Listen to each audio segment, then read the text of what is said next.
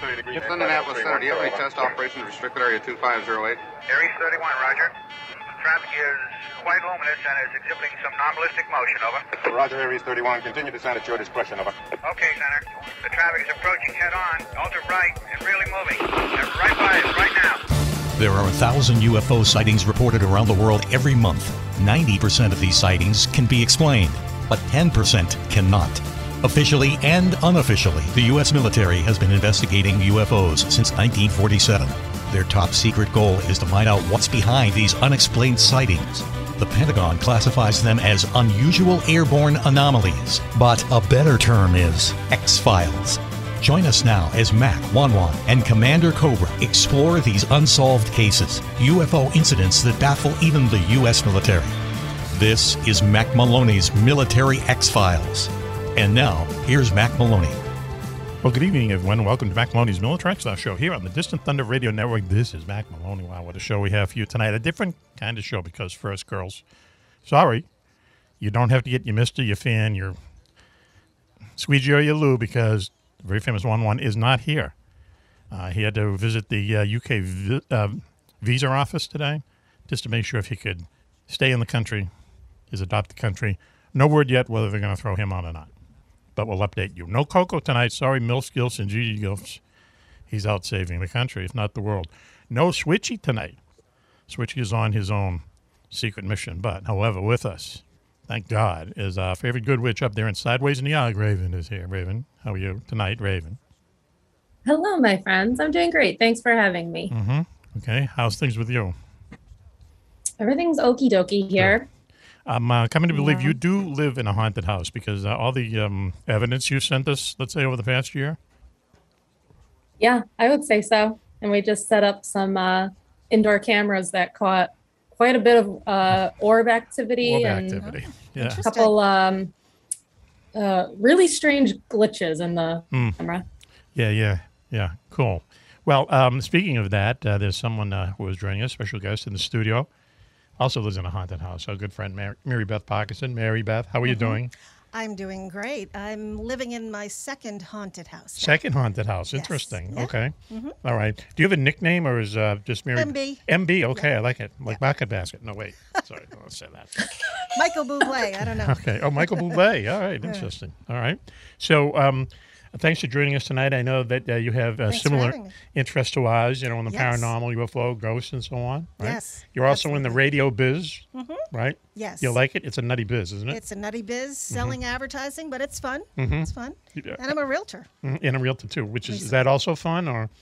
It is. I'm not doing that much lately Mhm. because I'm focusing on uh, what I do at the radio station. Yep. Okay. All right. Well, uh, so that's an interesting life. So you said that uh, well, you- you're a real estate person. You- You're in. We're in New Hampshire. Are you in New Hampshire? Real estate? Yes. Okay. Yes. So we had a guest on uh, a few weeks ago who said in Massachusetts, you had you you did not have to tell a potential buyer of a house that there was like a murder in it, or it's known for paranormal activity, and so on. But in New Hampshire, you do have to tell. I believe in Massachusetts, if someone asks, Okay. then you have to tell. Sounds about right. Yeah. Um, and then in New Hampshire, you pretty much have to tell them. Really? Yeah. Okay. Yeah. Is, is that a way? Could they back out of a sale like a year later because of something like that? Do you think? I don't think so. I mean, that, that sounds like a lawsuit, but Once you're in, uh, you're in. Yep. I, don't- I don't know. Yeah. Yeah. It's just better to tell them, especially if there was a murder in the place. I mean, that Yes. that's you know that's reality in a way. You know, so It is. Yep. Hmm. And that's what happened to me. I, uh, the home I moved into, the person killed themselves, Oh. not in the actual house. Mhm. Um, you know, he shot himself, and um, and so I felt his presence. Hmm. And I never told anyone about the situation. And then I went to a psychic medium, and she said, "Oh, by the way." Uh, Tony says sorry about scaring you that night. oh wow, okay. Wasn't talking about Wild. the wasn't talking about the pizza delivery guy or anything, was it? No, No, okay, no, no, Tony was the name of the guy who uh, yeah, took who- his life in, in the house, huh? Uh, not in the Not in the house, house, but, but he he lived, in lived the there, yeah. So his that's where his ghost would probably go. his ghost was there. Mm. You know, uh, How how did he make his presence known? The ghost of Tony. well, he. It was the first few nights that we lived there. I was walking up staircase, and you know how you can feel someone if they're behind you. Yes. Uh, you just can feel their energy. Raven knows this. Yes. And so I could feel that. And then I got to the top of the stairs and I just said, I don't know who you are, but go away. Hmm. So I walked, took her right into the bedroom, and he kicked the shower door. Oh, wow. Really? I mean, yeah. I could hear that, yeah, yeah. you know? Wow. So were you freaked out? Did you freak out? I would have freaked. Mm, not really. Hmm. Uh, I mean, I you know he's uh, uh, the other weird thing that happened. He, he unfortunately took a gun to his mouth and pulled the trigger. Okay. Um, and so my kids were young at the time, and one of them said, "Mom, when I die, will I have my face on?" Oh, wow. So I mean, was that Tony's spirit yeah. around the kids? I don't know. Oh, man. Did you ever see him? Yeah. Or, or was it all just kind of audio? Did he move Um, stuff around there? No, no. After that, I felt his presence, but he didn't, you know, kick any more doors or Yeah, punch yeah. any more walls. Yeah. Yeah, yeah. So, Huh. And that was your first haunted house? Yes. And then you went to. And so this other home I'm in, I know the person who lived there died, um, and she used to sit in a place where I, I think she had a recliner there too, and that's where I have it there. And um, the other day, my cat is looking at me. I'm calling her, and she's looking at me, and she's looking at something above my head, and I could feel the energy. But she was walking really slow and looking at me and looking at above. So You- I just feel like she's in that, you know, little corner of the room. Right. Um, we were talking off air. We've talked about it on the show before too. That animal, especially dogs and cats, and especially cats, seem to have that ability. Not it's not an ability. It's a, it's it's the ability not to cover up what they're doing. You know, someone walks into the room, they act a certain way. That's right. You know, sometimes they're acting that way, no one's in the room. Well, what's the what could the explanation be? They're seeing something Right. you know that we can't or whatever. Um, I've told this story before uh, on the uh, my uh, aunt and uncle a long time ago. The um, you know the, the the straightest people you can imagine. Let me put it that way. Okay, they were uh, very just kind of conservative, middle of the road people. Um, never had any kind of you know they weren't seeing UFOs or ghosts or anything. Strictly religious. They had this old dog, and then just one night the dog like jumps up and, and starts barking in the corner of the bedroom as if someone is there. Right. There's no one there. Wow. You know, and it, it took them a while to calm him down and Right. everything, man. And they were freaked out. I'd be freaked out too. I know. But what was he doing? Exactly. He saw something. Yeah, he's not faking it. you Right, not he's a human. dog. Yeah. Yeah. Hmm. for sure. That's pretty wild. What's even more compelling, uh, especially about like the first house, is that your kids saw something because kids are right in that that group too with like dogs and cats where they Mm-hmm. they're not they're innocent so they're not you know jaded like Right. adults are and he, he felt the fact his that energy. the yeah. spirit yeah like it, it showed himself to your kids is that is very Somehow. that, Yes. that says a lot to me within his mind's eye. You know. Yeah, what I'm yeah, saying? Like he didn't, the ghost didn't show up, but uh, you know, for whatever reason, He got in his head. it got it. He got in his head. And why would he ask me that? Yeah, that's a weird thing for a kid Will to I ask. have my face on when I die? He was like, I don't know, eight years old or something. Wow. There, were- there were videos on Right.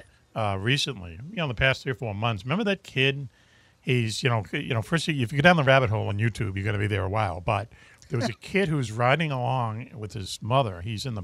He's a small, small kid because he's still in a car seat, and he's saying, "Look at there's the there's the dead woman, mommy. There's the dead woman." And then wasn't it someone that died near there or something? Wow. yeah he said Really that like she was like in the tree Yeah, or something but the she was like laying down on her i think he said on her belly or something. Yeah, something something. Yep. and and this went on for a few minutes He's too It getting was- very uh, descriptive, you know, getting oh. very descriptive. Wow. And and finally she's trying to not- not shut him up, but trying to, you know, get him to calm down a little bit, but he's insisting he can see this woman in in the tree. And described her. Yeah. Wow. When whenever you bring kids into it, it, it makes the creep factor goes up. You know, we've talked Oh, about Twilight sure, Zone yeah. a lot. They're Twilight more Zone's- receptive, Yep. yeah. And any really any horror movies or anything like that, when they bring kids in, the, the whole the whole creep factor goes up because the kids are innocent and so on. You know. Right. Um, Exactly. Wow, huh? Hmm. So anyway, so um, we're going to be talking about that and lots of other things tonight. But uh, I see that someone in the house has joined us. So why don't we take a quick break now, and we'll bring uh, Club in. Uh, you're listening to Mac Maloney's Military X Files Show here on the Distant Thunder Radio Network. Raven is here. No Coco tonight. No Juan Juan. No switching. Uh, Raven is here, and our good friend Mary Beth Parkinson is here. MB. MB. MB. and b Yeah, I like that. Love and, it. Uh, Also, uh, Club is going to join us. So we'll be right back after this.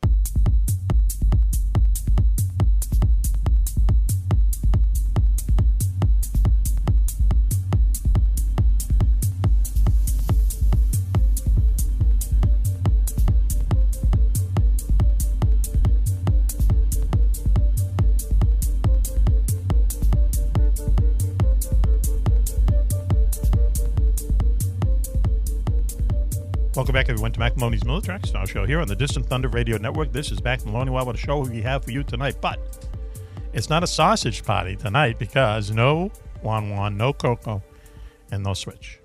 Uh, with us, however, is uh, um, favorite good witch up there in Sideways, New York, Raven. Raven's with us. Hello, thanks for having me. No bun night. No bun night, right? Correct? One up here. Oh, there's. Look. Oh, I just can't Yeah, see it. Oh, there one. it is. Okay, all right. So there is a bun Just night. popped out to say hello. Oh, good. Okay, if you're keeping score, it is a bun night. Um, also uh, joining us is uh, Willie Club, our security chief. How Hi, you doing? Mac. Great to be here. Club. Okay. What's everyone on? Are they on paid vacation? Uh, not from here. they might be getting paid somewhere else. So now you were in Ireland for a good part of the summer, right? Yeah, for about 30 days. Mm-hmm. Yeah. How was it? Oh, it was great. You know, I hadn't been there in, in a number of years, so it was great to get back. And I had the grandkids and kids and everybody there. And so it was a real fun time. Mhm. Great weather, which was unbelievable. For, Wow, that's really that country strange. this time of the year. Yeah, right. But that's when they were having the heat wave over in England at the yeah, same time, yeah. right? Well, in Ireland, we hit 91 one day. Wow, that's hot over And, there. and people were, were dying in the streets there. You know, they're not used to it. Dying of thirst. And they don't have air conditioning. Right, yeah, yeah. That's what So- uh, Juan Juan said too. No air conditioning over there because you don't really need it, I guess. No, you know, probably, you know, 11 months of the year, they don't need it. Yeah, right, right. Does it snow over there? Does it snow? Yeah. In they, get, they get a, you know, they might get an inch of snow in some parts of the country, but Yep. nothing. You know, now with the new global climate change here, Right. who knows? They may start getting our snow, you know? Yeah, yeah. Good. They can have it. Yeah. Have my relatives shovel it for a change. So thanks for joining us tonight, Club. All We've, right, we've I'm glad to be back. a potpourri of uh, subjects tonight. But, however, we already got off on the wrong foot. Um, because did I introduce you, Mary? Beth? You didn't Well, introduce I, I think you did earlier. No, but not since we Right, came back from the segment. No, no. Okay, hang club. on. Hang on. Wow, wow. What's the matter with me? I know what's the matter with me. A lot going on. Yeah. Um, also joining us in the studio with us tonight, our good friend Mary Beth Parkinson, MB. How are you doing? I'm doing great. Thanks for having me. Now, uh, you work here at the station, but however, uh, you've told us uh, that you've um, lived in two haunted houses, not just one, two. That is correct. Right? Okay. Yes. You don't get you, in one of them. You could actually feel someone's presence, uh, and then another yes, one. walking right behind me, Yep. and then uh, my cat, Okay, your and then I could there. feel the energy around me. Were they both old houses? Not that old. No, really, yeah. huh. So that's a myth that ghosts inhabit old houses. Why would it be old houses? People die in regular houses all the time. Or- Well, I, I think it's because there's more people that have have lived Yeah, in true. the houses, and uh, some spirits they want to hang around where they hung around in life. yeah, right, for sure. That's why Bob the engineer is hanging around the station here, He is right? Because he loved this yes. place, and you know. Yeah. So, have you always believed in ghosts, paranormal activity, etc.? Even since you I were a kid? Yes, I've always had an interest in ghosts, paranormal uh, activity, Mm-hmm. and I read tarot cards for fun. Oh, you do. oh, so does Raven. Really? Yeah. Oh, neat. Yeah, Yeah, no, she- every morning. She Oh. every morning. Uh, you, Yeah. Remember you read mine and it was nothing like with except you know the Grim Reaper and freaking monsters. it no, was just terrible. not true. So Yeah. anyway, well, wow. So that's crazy. So do you see? If I- I think if I uh, saw a ghost, not saw a ghost, but wa- was aware of the presence of a ghost. I mean, Yep. really, Yes. I think I'd be pretty freaked out. Frankly, if I was in a room and a cat did that, I would be freaked out. I would. I'd, I kind of, I kind of know who the ghost is. Mm-hmm. You know, it's a woman who used to live there. She died of cancer. Um, and what's strange is there's some kind of magical energy in that area because where she used to sit. You mean where yes, where out? she used to sit. Yep. I, I think there was a small recliner like the one I have there, and um, I had a rose from a funeral. Roses don't last, but I put Mm-hmm. it in the table right next to me, the recliner where she hangs out. It lasted for almost two weeks. wow, huh? Really? Yeah. That- Hmm, that's what- unusual. Yeah. Yeah. So I don't know. It's, it's good energy. But you don't feel frightened at all? no. When I was a kid, I, we lived in an old house down in Dorchester, and my room was up in the attic. And you know, with old houses, every step you you, you hear, you know what, what they are. You know when someone's coming up the stairs. You know when you know someone's Yes. opening the door, whatever. And I was just laying in bed, man. It was past midnight, and I could hear someone coming up the stairs. And for some reason, I think it's like my mother coming up to wake me up, or my father or something. no one there. There was no one there. I'm just there saying, "Yeah, hello, ma, dad." You know, I'm looking, no one there. but someone was someone was definitely coming up the stairs. Another weird thing that happened in that house it was kind of funny. So I just come home from school and um, high school, and my mother's there, and she's uh, she goes, "Someone's upstairs." I can hear them talking. Someone's upstairs. We live in this old house, three three decker, not three decker, but three stories. So I'm like, oh man, you know. So for all, for some reason, I grab a broom, right, and I and I'm I'm going up the stairs, you know, and I can hear people talking, and I'm like, wow, what is this? Go into this room, go into all the rooms, can't find it. Go into the room that I've been sleeping in, and there's no one there, but you can hear people talking. And Wow. what it was was a tape recorder had suddenly started running again. And it By was- itself? Yeah, and it was an interview that I had done for school, Wow. like years years before. Mhm. Yeah, it was a little reel to reel, and it was stuffed in a in a in a drawer with stuff on top of it. And for some reason, it came to life, and there were people talking about it. It was good to find it, Right. but man, it was scary. Yeah, that it is was strange. Yeah, surprising. Well, listen, if talking about scary and strange, we had a little screw up tonight with the top 10 list. I'm not sure why. But we do have uh, a top 10 list. And now let me just explain. Juan today had to go and um, show up at the visa office in the UK to make sure that he's able to stay in England. Okay. I, I guess you have to go every six months, maybe, or after six months in the country, you have to go. Or, you know, who knows? But they have every right to throw you out. So he was a little nervous, a little anxious. So he let me know this morning, and so of course we came up with top ten reasons why Juan Juan is nervous going to the visa office today. Okay, is that long enough for you, club? Yeah, I like that. Okay, good. You like it? Okay. Now the problem is, is that I never sent the list to Raven, so I'm going to have to read the list from memory. Okay. This should be interesting. Okay, Raven, please laugh when it's over, when the bit is over, not before. All right, here we Not go. before. Okay, I'll Okay. stay quiet. Thank you. okay, top 10 reasons why Juan Juan was nervous going to the UK visa office today. Start the music. Okay, wow. Number 10. Huh. Uh, wait a minute. I'm sorry. I just realized these should be in order. Okay. Oh, you don't have an order. Yeah. All right, they're out of order too. You know. The- Nobody's going to know the difference. yeah, well, the order is really usually important, but not tonight. Not in yours. All right, here we go. Number 10. You break into the queen's bedroom and try some stuff on once, and they never let you forget it. wow. Okay. Yeah, I can see one trying. Yeah, something my on giggles all there. around. Okay. He loves that queen. Yep. Yeah, he sure does. He'd be Uh, sniffing around there all night. Don't use that. Um, okay, here we go.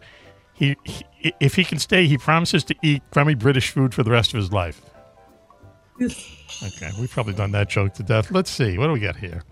Uh, if he's allowed to stay, he will not crack any more oral health jokes. wow. Okay. Okay, good Maybe it's good I didn't send it to you. a little bit. Yeah, okay. All we right. should have a meter on here so you, we can tell, you know, who's really uh, You Laughing. know, which one gets the best response. Yeah, like an applause meter. Yeah, like an applause meter. those meters? Yeah, laugh a meter. Sure. Yeah. Yeah. All right. You really want it on this show? The No, needle 'cause might it not probably move. wouldn't register anything. Right, thanks. wow, tough love from Club. All right, here we go. All right. It's going to be hard for him to convince the authorities, with all his train travel to Ireland, that he's not a terrorist. Let me try that again. Oh with all his train trips to, to Ireland, it's going to be hard for him to convince the authorities he's not a terrorist. Sorry, all my Irish relatives. They, wow. Okay, what else Uh, we no- got? knock on the Irish there. Well, you know. right. Uh, wow, I had these worded so well too. Um, in return for staying, he's going to uh, reveal to the authorities that the chips and fish and chips aren't really chips; they're French fries. Oh, Oh, come on! no, Mary Beth. Wow, Mary Beth's asleep. That's how bad this is going. Okay, It's fine. It's fine. okay, it's fine. it only gets better, Mary Beth. Well, All we'll, we'll see. Uh, let's see. Uh, just because he has 33 teddy bears doesn't mean he's in league with Prince 72 Andrew. Oh, Come on, two inside. Okay. Oh man, Wow. How I many is this? Oh, myself. I liked that one. That's really? a good one. Thank you. Uh, oh, okay. Um, uh, why is Juan Juan, uh, you know, uh, anxious about going to the visa office today? He has an outstanding bill at the Starboard Galley. Get it? Visa, Visa. Wow, wow. What number are we on? Wow, I don't know. 11. No, here we go. All right, here we go. Th- th- th- There's only two more. Ready? Yep. Uh, has been wrecking his brain all week, wondering if he went dressed as Lady Di, it would be considered in bad taste. Oh, Wow. wasn't this like the 25 year anniversary? Yeah, this is Yeah. the week too. Yeah. 25 years? religious. Is it? Wow, I didn't know that. Yeah, Okay. like literally this week. I saw it in the, uh, the grocery store. Wow, on the that happened tabloids. 25 years Yes, ago? yeah. 25 years. They recently sold her car as well. Well, that's what that's what Lonely Larry wrote to me today about. Mhm, yeah. She's she has a Ford Escort. They they auctioned off a Ford Escort. We're going, what's she doing driving a Ford Escort? Must- Unless it was the car she had before she became It must the priest, princess. Yeah. they're not going to let her drive around a Ford. Who knows? Yeah, Why, they yeah. didn't like her, so they, They didn't like her. Oh wow, so- really? Yeah, it's true. All right, and the number one reason why Juan Juan was nervous today, talking to the UK visa officials, mhm, they can send them back to New Hampshire. okay. Wow. Wow. that. Beautiful. That was painful. Jeez. Oh, did you write that yourself? Yes, I did. Thank you, Club. I had to remember Now it. I- you're gonna be you're gonna be second guessing every Yes, week now. Right. Did I send this to Raven? Well, don't worry. Because you're never gonna want to do that again. You're going to get four or five of them every week. Yes. So So, Mac, I hope you write a, uh, a book and include all of these top tens. good You know, idea. get to put something together, all of the top tens. I, I hope you're keeping a record of them. Yeah, well, I got I got a whole you know file that is nothing but the radio show. Yeah, well, you you'll, you'll yeah. have to you'll have to turn that into some kind of reading material. If if someone could go through that and take out all the bloopers and all the off-air stuff, it would be hilarious. I mean, really, really funny, you know. But I can't do it, you know. I'm too close to it, as they say in the biz. So look, why don't we do this? Why don't we uh, take a commercial break now, settle down, regroup, and we'll be right back. You're listening to Mac Maloney's Military Style Show here on the Distant Thunder Radio Network. We'll be right back after this.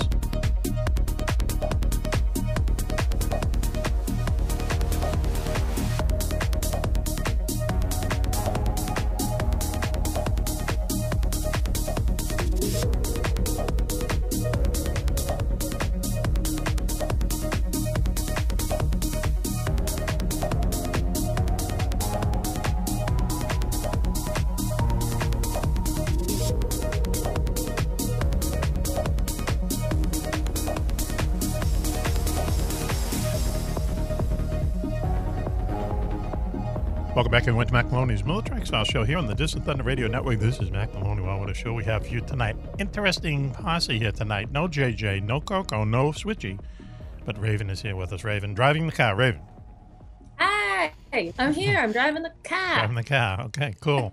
also here with us is uh, head of security Willie Club. Willie Clubby. Mac, it's great to be here as part of the skeleton crew. Yes, right. Scott, I didn't want to say it, but yes, you're right. Um, they were all doing other things, as it turns out. I know that Coco is out saving the world, if not JJ, in England. So anyway, so uh, we have an interesting show for you tonight. I think we're going to be talking a lot about, you know, ghosts and stuff like that, things that have happened to us. Uh, but I should uh, just want to start off the segment by saying I had a very interesting weekend uh, this weekend, and it starts off with a friend of the show, former bass player for Counting Crows, Matt Malley. All right, who we know, friend of the show, and um, he is now touring with a Queen tribute band called A Night with Queen. Now you've seen them, Raven, correct? I have amazing. They're amazing. Yeah, for a tribute band, Yeah. I mean, you know, I, I mean, I like I mean, this Queen. this guy is Freddie Mercury. yeah, he's definitely becomes Freddie Mercury. Talk about you know it, taking on the spirit of another person. But um, seriously. So so Matt, you know, had this gig. He was off the road for ten years, and then you know he had a chance to go back out on the road. So he became the bass player of this band that basically just. Play, I mean, all they do is play Queen music, but it's note for note for note Queen music. It's like a record. And the guy who does the singing, who does Freddie Mercury, he he has every move Freddie ever had. He just looks and everything about him, uh, you know, is like Freddie Mercury. But he's also a showman, and he has the crowd. This place we're in is probably an it was another train, probably it was an old casino, the Hampton Casino Club. You know that, right? So there's probably three thousand people there, maybe a little more. And and and he had them in the palm of his hand from the beginning of it. Now a lot of them follow this, them around, so it's instant fans. But he, he just knew how to work a crowd. The the energy level was unbelievable. The playing is unbelievable. It's called A Night with Queen.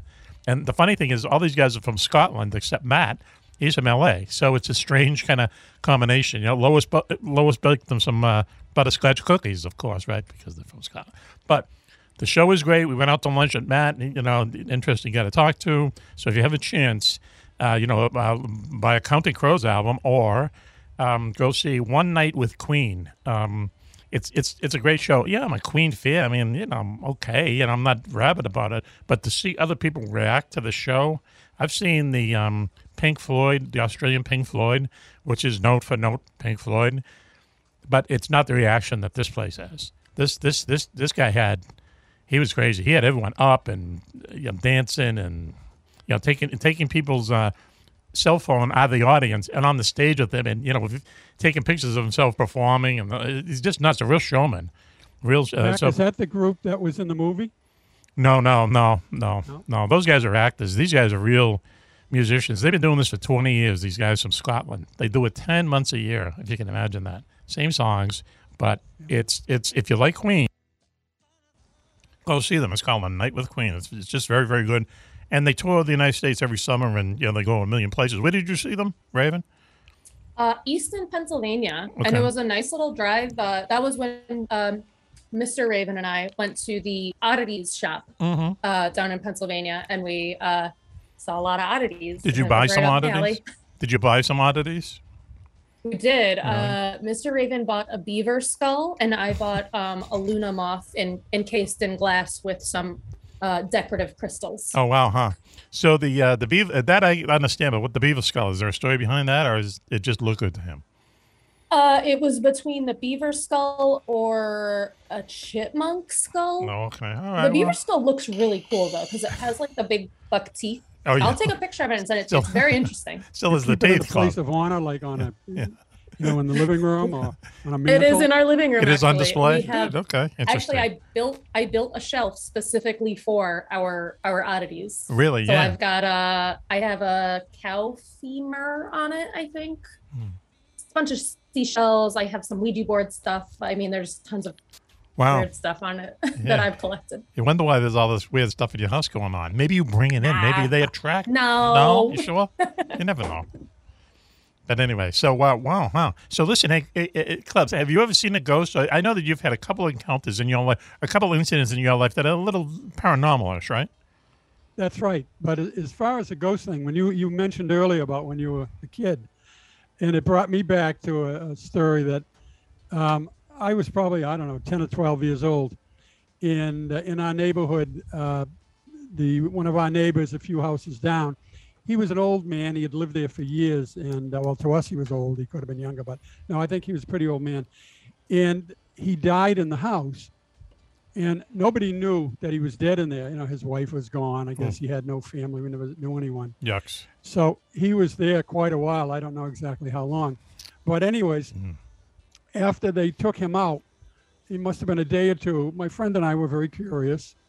So we went to the back of the house in the in the back porch, and there was a window there that went into a pantry. So what do we do? We opened up the window, Of course. and we both went into the house Oh man, come on. um, you know, here we are breaking and entering. Uh, but I was saying, I'm not. He was worried, my friend, and he said, "Oh, we're going to get arrested." I said, "No, because we're really not breaking anything. The window was unlocked." So, anyways, okay. How we old were you inside. when this? Uh, how old were you when this life of crime started? oh, probably around ten years old. Tim, that's same with me. Go ahead. started. Okay, go ahead. So, anyways, we get inside, we walk around. We're in the pantry, and we were amused because there was all this food and stuff. I mean, we didn't touch anything, but we just didn't never heard of a house, you know, where someone had died in it and been there all that time. Go ahead. So we just went in and being nosy, and uh, so we started looking around and uh, walked through the house, and then we saw where he had died. Um, they had stuff on the floor there that indicated, and, and I knew Very because well. when he died, when they came and took him out, we were standing on the front steps, Yes. and and so we were nosy kids and we were just looking in. But but anyways, after we got Wow. to that point, all of a sudden the house got really cold, and this was a summer day. We were on you know, vacation. Huh.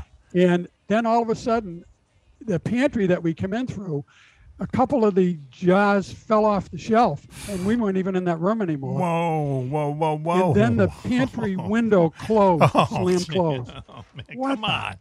So we didn't want to go out the front door because that was the front of the house, and the neighbors would see us. Yes, yes. And they, Right. we figured, oh, they'll call the police.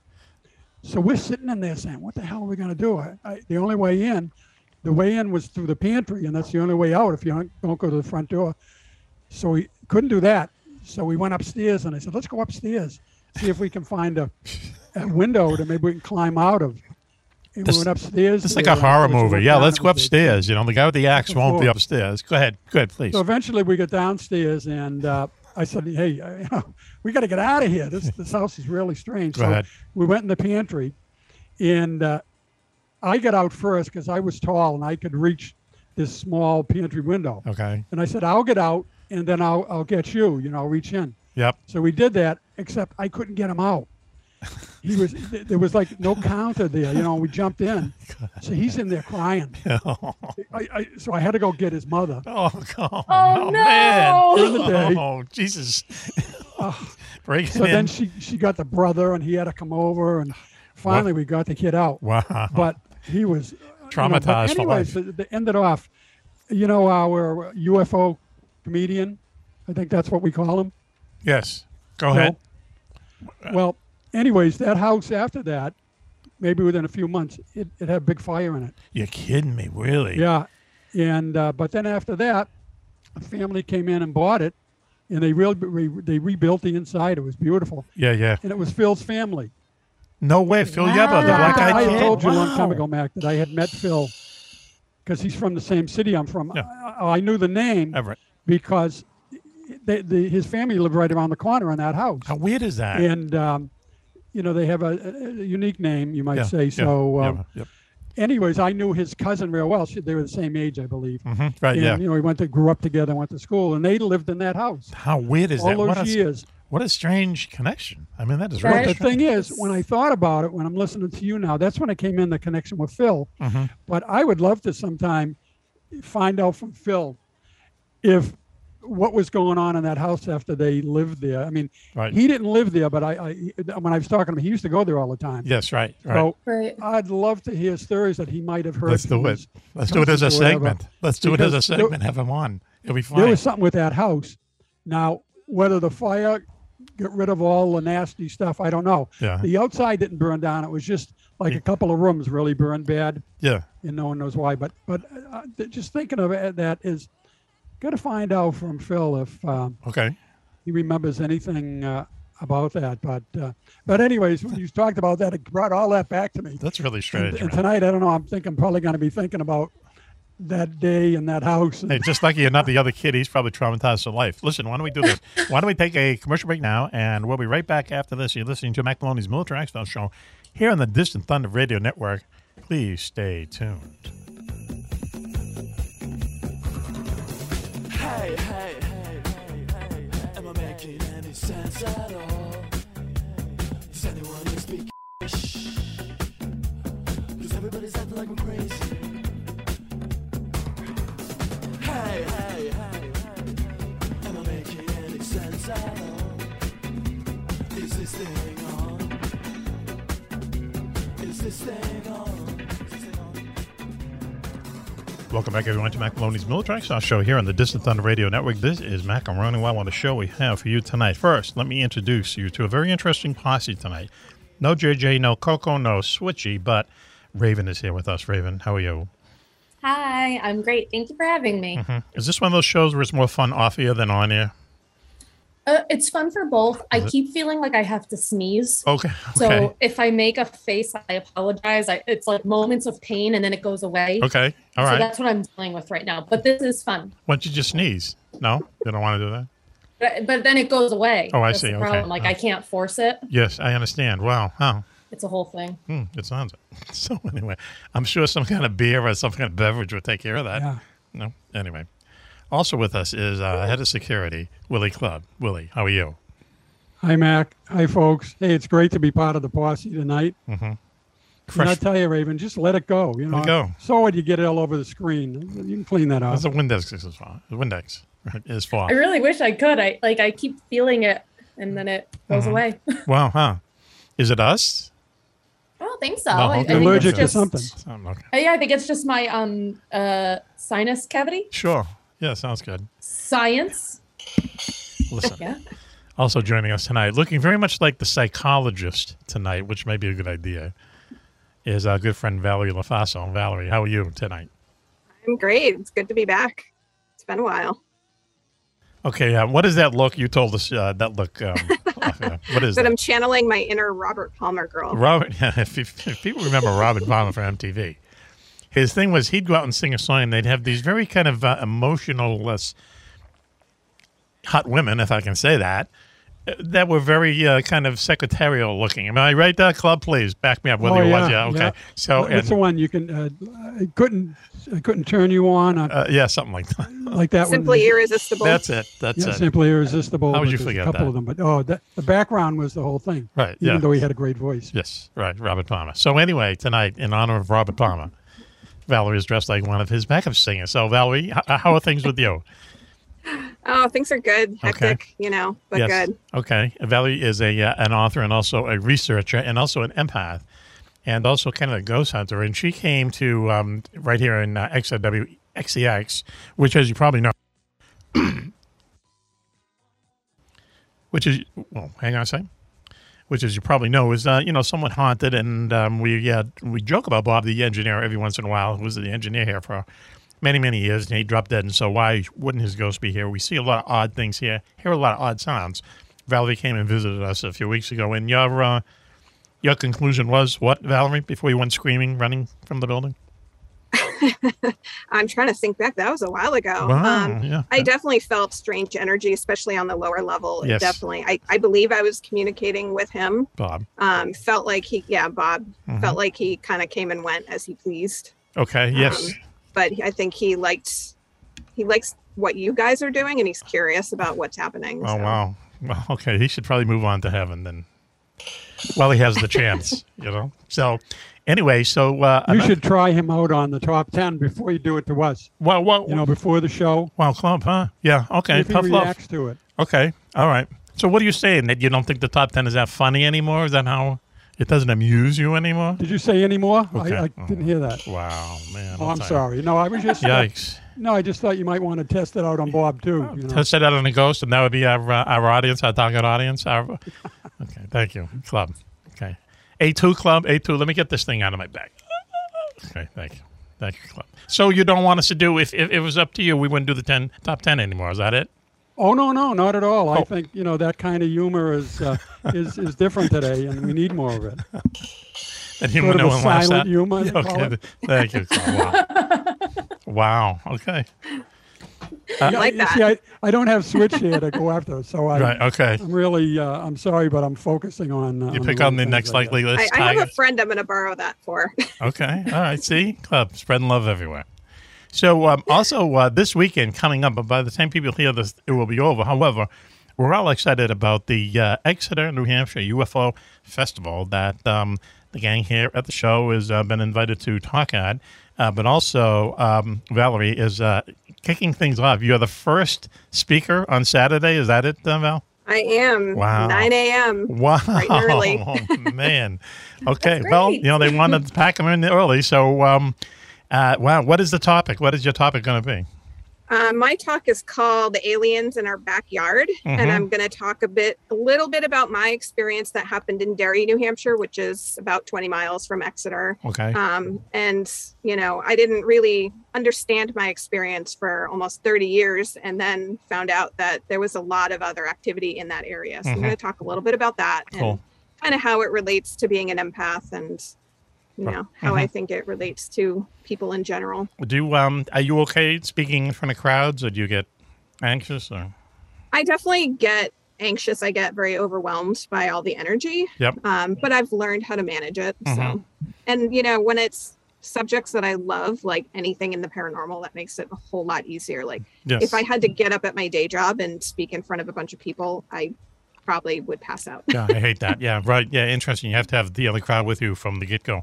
Well, uh, that's great. You know, hopefully we, we'll see you there sometime during the weekend. Uh, what other events are you looking forward to?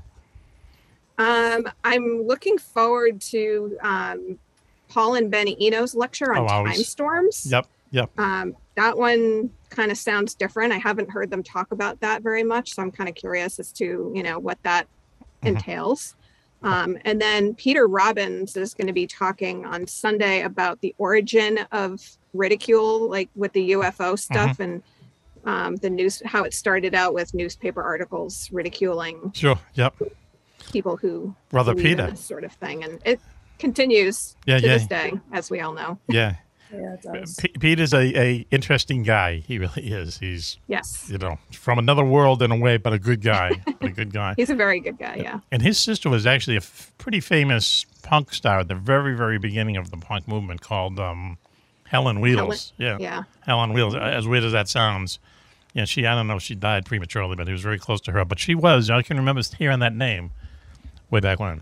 Peter Robbins. So anyway, well, uh, are you are you excited, or are you, will you just be glad when it's over the festival? No, I'm I'm definitely excited. You know, I've been going to the festival for years, and you know, it being canceled for the last two years Mhm. was, you know, that was that was hard on a lot of us. It's where you know I see a lot of friends that I don't get to see a lot, so I'm Mhm. I'm looking forward to seeing all the people that I haven't seen in a while. Yeah, be good. Hopefully, connecting. Yeah, right. With, now with the last with the last show, you're the first and we're the last. Yeah.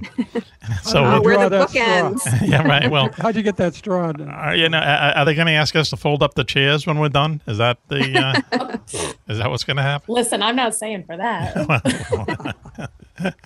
But yeah, so yeah, with the bookends. Hey, as it turns out, you know, hopefully every thing in between will be like a bologna sandwich. So why don't we do this? Why don't we take a break? Can you hang around for a little while, Val? Yeah, definitely. Okay, uh, why don't we take a break now, and we'll be right back after this. You're listening to Mac Maloney's Military X Files show here on the Distant Thunder Radio Network. Please stay tuned.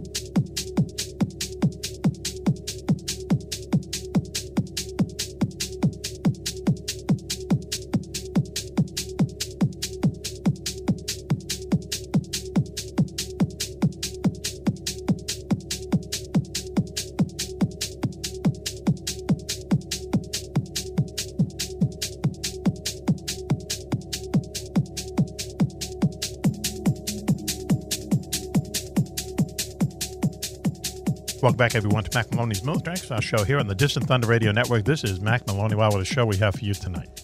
Let me introduce you to the uh, unusual posse. Uh, no JJ, no Kokomo, no Switchy, but Raven is with us from uh, up there and up. No, what is it? Sideways New York. Raven, how are you? Hi, I'm here. I'm doing great. Thanks for having me. Just a strange night, would you say? Odd. Yeah, I would say so. But Yeah. I mean, that's good. Strange Oh, is good. Okay, good. Strange is in. Also with us is our security chief, Willie Cloud. W. Hi, Mac. Hi, gang. I I think it's an odd night. Yes, I, I, do. like too. odd. Mhm. As opposed to an even night. Odd night, yes. Yeah, I can't describe it yet, but it, it feels odd. A lot of technical stuff going wrong. Maybe it's that sun uh, storm from the sun. No, I think it's Bob. I think Bob he's active tonight. Okay. Well, that's good because we have a, uh ghost hunter and an empath in the house with us. A good friend Valerie LaFaso. Valerie, how are you? I'm great. How are you? Okay. Well, you can tell Aside from having all the problems. if you've been listening. I, and I'm sorry to say, I hope it's not me. I, I have been around a lot of electronics lately that have been having problems and batteries and things, and I don't know it's me, but it seems like a, more than a coincidence. so Mm. sorry if it's me. Did it start when she came on, or was it going on all this night? I, I- now, don't worry, it wasn't you, because when I got No, here, my my phone wouldn't. even though the people could hear me, um, I could hear them. They couldn't hear me on my phone. And then I got a message that says no service in this area, and now it's on airport mode, and I can't get it off it. So it's not you that was happening before. I didn't say you helped, but listen, is that there's a there's a name for that though. Um, uh, Juan is somebody who is the opposite of that. Like he has a Ford Mustang that has no business going over eight- 80,000 miles, and he has it's, it's like 600,000 miles on it. He can fix stuff. You know what I mean? W- This it, stuff runs well around him, and um, he's just told me stuff you know that he's done in the past. And his daughter had a name for it, like a technomancer or something like that. Is that a word? Techno? I don't know, but they're just good with Oh, like stuff. play on necromancy. Yeah, right. Yeah, like I- that. Necromancy. It might it yeah. might be a thing. I I, I don't haven't have heard it. it. but that doesn't mean anything because I tend to hide in, in a cave most of the time. Uh, I, I have. Yeah, same. Yeah, that could be a thing. That's a good name for it. I gotta say. Yeah, yeah. Well, I have It does- opposite, whatever it does is. Work both ways too. So. Mhm. But there were some people just, you know, good with cars, good with, you know, stuff works for them. You know, they, I don't know, maybe they have a little bit more knowledge than we have. Uh, uh, Club, what kind of car do you drive right now? A Jeep. A Jeep, yeah. Yes. If it broke down, could you fix it? You have to bring it somewhere. Oh, I, I wouldn't know what to do with it. Oh, really? Yeah. See, me neither. Everything, everything in it is is all computer. Did you, I mean, as a kid? You know, as a kid, we used to go and tear those cars apart. Yeah, yeah, You yeah. know, put all new parts in them and everything. Today, Yep. forget it. Yeah, I looked in the under the hood of one of our cars once, and I hadn't just there had been no reason to open up the hood. We had for about a year. Finally, I opened up the hood, and I go, "What the? What is that? You know, what? It's, you know, like you say, all computers, whatever." But um, uh, anyway, so it's not you, Valerie. Okay, that's a long road to saying, and it's not you. Uh, so um, you have a book. When's your last book? When when did you your last book come out? Um, last winter, I think book three came out last December. Mhm. And uh, what's the name of it again? Um, it is the third book in the Tangled Web of Friends series, and it's called The Last Hour. Okay, is it ghostly? Yeah, they're all ghost stories. Mhm. Um, it revolves around girl who um, hits her head and all of a sudden can see ghosts. And so the series is all about how she learns to manage seeing ghosts, how it affects the people around her. Yes. And all of that sort of thing. Um, there was a really good movie called maybe City of Angels about 20 years Yes. ago with um, uh, Nicolas Cage, Yeah, right? man. Cage, Yeah, man. And Meg Ryan. Meg Yeah. Ryan, and the guy from NYPD Blue. And Mhm. what was cool about it was one thing was, uh, you know, they, they, they called them angels, but they were kind of like, it was a non religious angel, if there's such a thing. And you would just see them kind of standing there, the guardian angels. They'd just be standing there, you know, they're not ghostly, they're just, and, and that just creep, not creep me out, but I just said, what a cool way to depict something like that. You know, they're just They'd be there. on the top of a high-rise. Yeah, looking down just and looking down right on the edge. Yep. You know? I've actually encountered something that, as a very non-religious person, I the only way I could describe it was some sort of angelic being. Mm. Tell us. Um, so it was during, um, I guess you would call it uh, an exorcism of a girl who um, had another soul inside of her body, and it was making her very, very sick. And the medium that I was training with at the time brought in myself and I think three three other mediums to all kind of do different tasks while we removed the soul from this girl's body Yes. and I was in charge of holding the space of the room. So I put up an energetic protection around the room. And next thing I know, at the four corners of the room, I see these beings, and they were part human, part lion, part angel, like traditional angel looking. Mm-hmm. And they just radiated very intense energy. And I felt like they were there to help protect the space.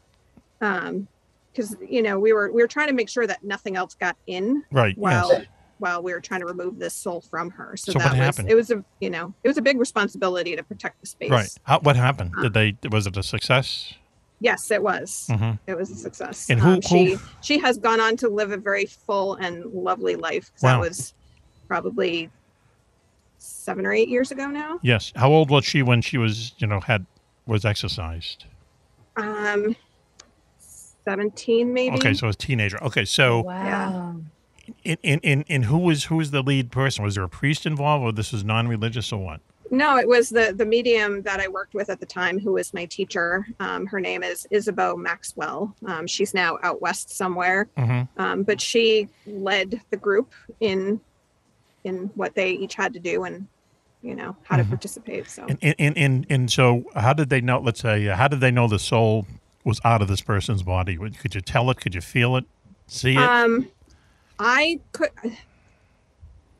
I trusted her to know Yep. when it had been done. Okay. I will say though that talking with the girl afterwards, she felt completely different. She was actually scary for a little bit afterwards, and I think because she had gotten so used to having this other energy within her yeah. that it was it was like she was half empty. Mhm. So like immediately after the the medium was speaking with the girl's mom, so some of us were with the girl because Mhm. we didn't want her to be by herself. Hmm. And just it was it was difficult talking with her. It was apparent that there was a huge difference from before and after. It, it, it- wow. What in, in what what was she? What was the matter with her beforehand? Was she running around with kids? No, it was. Um, you mean when she was not well yeah, with like- this? Yeah. Was she like a juvenile delinquent? Was she out of control, or was she seeing visions? No, really, it was just her. She was actually getting really sick. She wasn't eating. She was really, really thin. She lost a ton of weight. She was lethargic. Yikes. Um, I guess she did have a bit more of like a dark, grumpy attitude than like her. Her mom just said her behavior was just not normal. Yeah. Yeah. What? a- Wow. How? Now, how- when she came out of it, Hmm. did she know that, uh, realize that she was in some kind of a funk or whatever? Um, immediately afterwards, no. Um, I wasn't the one doing the follow ups afterwards, and I haven't spoken with her about it, so I don't really know what her yeah. observations were afterwards.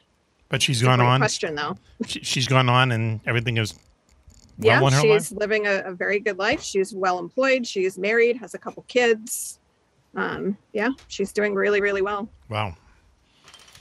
That's crazy. Nothing like that ever happened to me that I can tell. But to to if you're able to go through something like that, something's wrong with you, and for them to kind of fix it in that way, and for you to go on and lead a successful life, there's got to be something to it. Even if it's mind over matter, there's got to be something that helped Yeah. her. You know, I would think so. that probably wouldn't have helped her before. Wow, huh? So why don't we do this? So Raven, you have a uh, report, a segment. So in and it's a French word, right? I, I'm sure it's French. Uh, it is called Folie à Deux. Folly do the Uh, so madness I'll of two. Spell it. It F uh, O L I E and space A or uh, uh, space D E U X. Uh, it also can translate to the madness of two. Love that title. Yes. Very cool. Tell us. Um, and it, it was first discovered in 19th century France by Charles and by Char- I'm sorry by Charles Lasègue and Jules Falret. Uh, also known as Lasègue Falret syndrome, is a shared psychotic disorder that usually involves uh, one dominant person convincing the other person that their own delusional beliefs and sometimes hallucinations are 100% real. Um, it is also known as shared psychosis or shared delusional disorder, otherwise known as SDD. Um, the majority of people afflicted with this disorder are almost always related. For example, like a mother and uh, son, or sisters, brothers, whatever. Um, folie à deux is also normally uh, affects groups of two, uh, but there have been documented cases involving three or more people. Um, it's also common for this psychosis to affect individuals that live in close proximity. Um, they may have no interest in other people whatsoever, uh, and they sometimes can be completely isolated with only each other. So today, uh, we are going to be discussing two very close sisters, uh, which brings me, which brings us, I apologize, uh, to Le Mans, France in 19, uh, 1930s. Uh, so we're talking about Christine and Leah Papin. They were working as uh, domestic servants uh, for well-off Lancelin family, uh, and that is Renee, uh, his wife Leonie, and their adult daughter Genevieve. So on the outside, like everything was great. The neighbors actually envied the Lancelins uh, because they had such dedicated servants. But as you know, we all know, nothing is ever the way that it seems. So the Papin sisters, they performed their tasks as they were expected to, um, but they only ever spent time with each other, and they really wanted nothing to do with anyone or anything else. Uh, it was also said that Madame Lancelin was very strict and would often perform the white glove test to check for dust. Uh, and she would only communicate with the girls through notes. So there was like zero verbal communication, which is, in my opinion, rude, but okay, whatever. Um, so the sisters worked with the family for seven years without incident uh, until the evening of February 2nd, 1933. Madame Lancelin and Genevieve were due to meet Renee out at another location. And when they didn't show up, Renee became concerned, as you would. Um, upon arriving home, the house was pitch black except for a single candle uh, burning in the attic window, and the front door was locked from the inside. Renee couldn't find his keys um, and found the situation to be abnormal to the point where he decided to call the police. Um, so they were able to get into the house and they found a crime scene so heinous. It was described as a quote unquote orgy of blood. Uh, Leonie and Genevieve were found at the base of the staircase. Uh, their faces were smashed in beyond recognition. And just quick trigger warning if you don't want to hear this, skip ahead 15 seconds. Wow. Uh, their eyeballs were gouged out of their skulls. Yeah. The maids were found in their attic bedroom, laying naked in their bed. They confessed immediately. So I just want to clarify that they were laying naked together. Um, okay. this case is especially interesting to me uh, because when Christine and Leah were arrested after the murder, they were separated, and Christine became very distressed. Um, she had regular fits of of what they called insanity, which would probably now be just a fit of rage, I would think. Mhm. Um, and at one point, she even tried to gouge her own eyes out. Um, by September of 1933, the trial had concluded, and it was determined that Christine was the aggressor and had planned the brutal attack. Uh, it was concluded that Leah was completely consumed by her sister to the point that her personality was nothing more than an extension of Christine's. Hmm. Uh, ultimately, Christine received a life sentence, um, but she died in 1937. Uh, she apparently wasted away, is what they said. And I, I believe that has a lot to do with being separated from Leah. Hmm. Um, as it's it's like she physically needed her to survive. Um, so Leah was released from prison in 1941, and her documented death uh, was 1982. However, it is speculated she was alive until at least 2000 after she was spotted in a documentary, but it has not been confirmed. And by all accounts, Leah went on to live a totally normal life after Christine had died. Hmm. So that's um, one example I wanted to get to. I do have another one. If if it's something that we want to discuss, we can definitely get into it. Raven, can I ask you a of two. question? Absolutely. Go club. Um, now, I read so, something about a syndrome like that, but everyone that was affected by that, they were twins. Did you mention were these two sisters twins? It Do you recall? can affect twins. There are several cases that are specifically twins. These two are not. They also, oddly enough, they have an older sister who had nothing to do with any of their uh, Shenanigans. uh, schemes, if you want to say it. Um, but there there are some that are strictly twins, and there there's some that, like I said, this could be like a, a mother daughter, even a mm. father and son, brothers. I mean, it, it's very close knit to like family specifically, from Yeah, what I can see. Yes. But What yeah. it, what it reminded You're me not of. wrong. What it reminded me of, and this it has nothing to do with it, but when you were saying how you know one was so much like the other, needed the other, and so on. There's not that I know anything about this, but there is that physics experiment. What the hell is it? And, and what it, they take two atoms together, two atoms are together, and they can separate them, and they can separate them either by an inch or by light years. And if you like kind of ping one, the other one will vibrate. You know what I mean? It's called Einstein called it spooky action at a distance. They don't know why, but these paired atoms will, um, you know, react simultaneously no matter how far away they are. And I wonder if this, you know, in a weird way, that it reminded me of that because it seemed like w- when one needed the other. You know what I mean? What happened to one happened to the other. That type of thing. You know. Yeah, and I mean it. That makes sense. I, I I'm not good at physics, but that absolutely makes sense. Neither am I. You're having that reaction from one versus the From other. something, yeah. What would That's very it? interesting. Well, I mean, what would what would cause it? If the, if you were if you were a medical doc- Valerie, you would know this. What causes something like that? Is it I would guess that one is a narcissist and one is not. mhm, okay? the narcissist convinces the other one of all these things, and Mhm. the other person just wants to go along with it. hmm No, That's really what it seems like. uh, You know, the way that you know there's this dominant person, and then essentially there's a person that's 100% naive. Yes. That is is really just like going through these motions that they're being told. right, right. And with It the, also sounds like maybe there's like almost a collective consciousness type thing happening as well, Yeah, yeah, you know, something's where you on. kind of manifest things because multiple people will it to be so. Right, You know, yeah. I think if you have a connection, two people can do that. yeah, yeah. Wow, Yeah, for sure. crazy. So while while that's cool, Club, what do you think of that? You know, I it brings it, uh, as an identical twin. I've done a lot of studying about you know twins, Yep. particularly identical twins. and Yes. Some of the uh, whether it's genetic or whatever things that relate between them. So I, I find this very interesting. That's why I asked if it was just you know twins. Hmm. Um, but the things that I read about uh, about twins have nothing to do with you know one being a follower and one a leader and being you know evil like that. But Mhm. Uh, it's it's interesting. I'm I, I'm just glad I don't know anyone like that. Now you had you you had a twin sibling, correct? Yeah, identical twin. He uh, lived until about ten days after birth.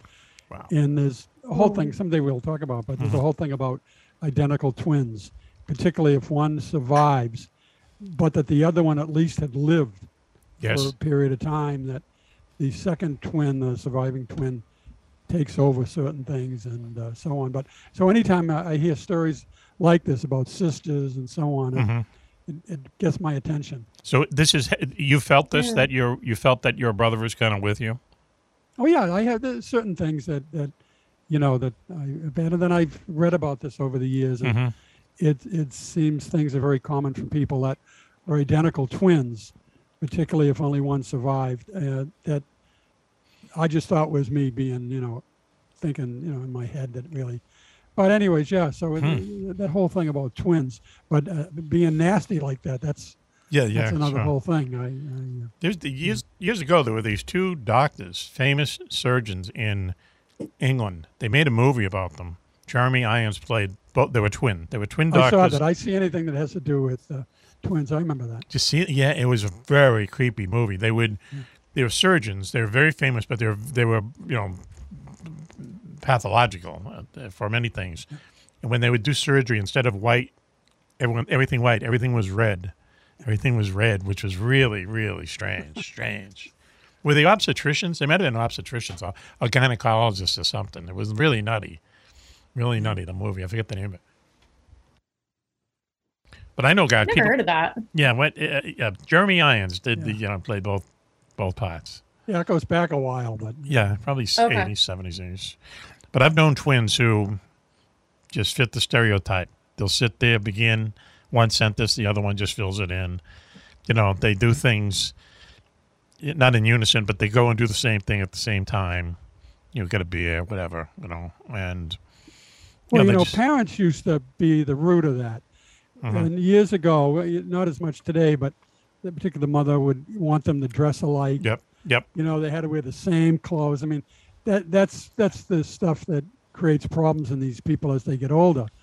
You know, but today you don't seem to see as much of that. I, what I read, you know, that it's not as much that parents from the time they're born. Really, I think Raven has a question. Oh, go ahead, please. She has Oh, her do you hand know up. something? I mean, I watch a little show on TLC called Extreme Sisters. Go Oh, ahead. that's yeah, um, that's There's these twins that are like beyond everything needs to be the same to the point where like they've had the same plastic surgery. One of Uh-huh. them needed a tooth pulled because it was infected. Yes. And they threw a fit because the dentist wouldn't pull the other one's tooth that didn't really need to be pulled, but they they wouldn't be the same and it was like a meltdown. Wow. It was great. I loved it. Were they Americans?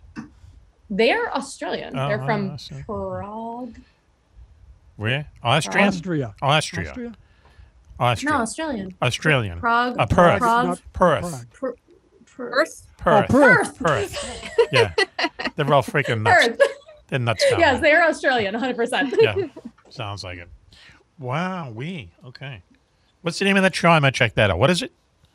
You should check it out. It's Extreme Sisters. Oh. It's great. If you just need to like Watch put something on that requires zero thought, that's why I watch it. I it. love that. Because after a Really long day of work, I'm mm. I don't need to think about anything. Yes. And these people are so wild. Yeah, that, like it It's a makes me feel show. better about myself. Yeah. It's just a freak show as far as It I'm is. I love it. I love it. Oh, that's funny. Yeah, yeah, yeah. I remember I, uh, we've talked about it before. I was on, you know, a deadline or whatever. So I'm just sitting there, and I'll have the TV on, even though I'm not paying attention to it. But it was like around Thanksgiving, and it was like ten episodes of, um, I guess it was Bridezilla. Bridezilla. Did you ever see that? Wow, That Wow. That was actually a show I could not get into Oh. because those women are Unbelievable. like wretched. Like they're awful. I Yeah. can't. Yeah, yeah. It was it was really it was really and very much down on men, by the way, club. Okay, very much making men to be the stooge of the thing, which I'm sure is true more than half the time, but not hundred percent of the time. So anyway, wow. So you know, just talk about twins real quick in TV. Does anyone watch Young Sheldon? No. one. I've, I've, well, we like the original show, right? so that we get into the spin-off, you know, from the Big Boom Theory, what do they call it? But Big Bang saw a couple episodes. It's an I- I interesting. you didn't get into it. It, it's interesting how they play the kid because he has an identical twin sister. You know, well, I don't know if she's identical, but she's a twin sister. Twins. Right. And Paternal. right. And he's this unbelievably smart little kid. Right. But they in the TV show they give her all the good lines, if you know what I mean, you know. She's like a little wise ass and stuff. And it's just funny how they handle twins in it, you know, how they know what each other's you know, they finish each other's sentences and you know, that kind of stuff. It's a good show. It took us a while to get into it. I understand. And we watched Big Bang. You know, it was good. The first few years, really funny. Nerds getting girls, basically, is what it is. And but Young Sheldon is very interesting. It's some of the shows they do is really interesting. It's more than just you know what you think of it. So anyway, Yeah, that boy is a good actor. He's really, yeah, he's really good. Yeah, yeah, very so good. there there is a TV show on Netflix called Echoes, and it's fairly new, and it actually is kind of this story, not this story, but it's similar to what Raven was talking about, where one of the twins in this story really tries to pull influence over the other one. Wow. If if you're I'll interested, I that out. recommend it. Yeah. Hmm. What's the name of it again? Echoes. Echoes. Yeah. Huh. Okay. Wow. Watch that. Always looking for uh, new stuff to watch for sure. So, why don't we take a break right now and calm down? And uh, we'll come back right after this. You're listening to Mack Maloney's Military X File Show here on the Distant Thunder Radio Network. We'll be right back.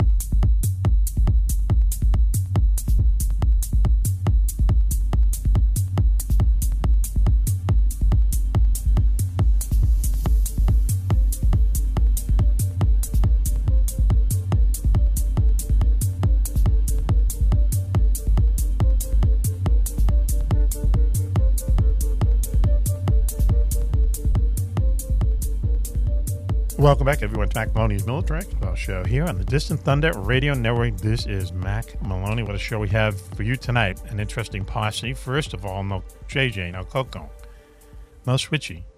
And I say that only because we get lots of phone, uh, lots of uh, emails about all three of them, the three Stooges. Uh, but uh, Raven, our good friend up there in Sideways, New York, is with us. Raven. Hi, my friends. Thank you for having me. I heard earlier you were talking off here about when does it start to snow up there? When can you expect snow? A couple of weeks?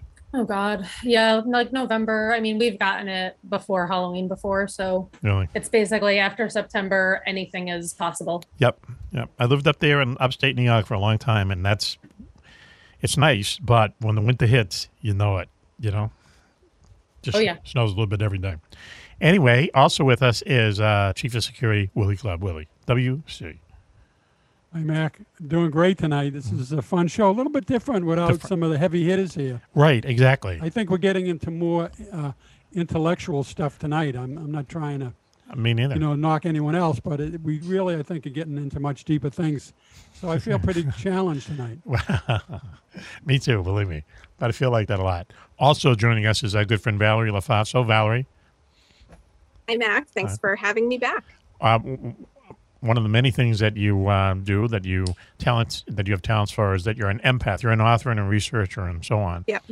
But you have an empath. You've been here in the studio, but you've also told us that you could tell the vibe of the show, just like over the airwaves. So tonight, please, because it is a different show. You know, It be- is, but you know, it's a good vibe. I think everybody's enjoying it, and you know, we're all good. There's there's a little tension because of the tech stuff going on, but it's Yes. it's Okay. minimal. Okay, good. Minimal, minimal tension tonight. That's good. so uh, you're going to be joining us at the Exeter UFO Festival this weekend. When people hear this, it will be all over and done with. But it's always a good time, right? UFO, UFO Festival, in Exeter, New Hampshire. It's a yeah, it's a great festival. It's for a great cause too. We should mention that. Mhm. Um, the Exeter area Kiwanis puts it on every year, Yep. and 100% of the profits go towards local children's charities. Um, so you know, every dollar that that you spend, it's it's going to a good cause, and you know, it's hard to beat that. Yeah, we met them when we were there uh, two years ago. We met, we kind of met Brian and all those guys, and Yeah. I, frankly, I didn't know what a Kiwanis Club did until I met them. you know, and um, Yeah. but yeah, they do everything that they do goes to kids' charitable uh, causes. You know, which is good. They work hard at it too. You know, this is like a year-round thing for them. So that's cool, and I like how the uh, town of Exeter gets behind it. You know, all the places that you know UFO hamburgers and stuff like that, and UFO. yeah, they really go all out. The stores have UFO themed gifts and food Right. and signs in their window. Like there's a shop that once put uh, like a, it, they made it look like a UFO crashed into the side of their building, Oh, you know, cool. just Yeah, for the yeah, festival. Yeah, you know, cool. they, you know, some of them have a lot of fun with it. And Mhm. That's that's cool. when we were up there, we just happened to see these three guys that are all dressed in black, you know, except white shirt, black tie, and they got the hat, just exactly what you would think, right? And they're just walking down the street, be- you know, in three, you know, three three abreast, let's say, and just walking Yeah. around very casually.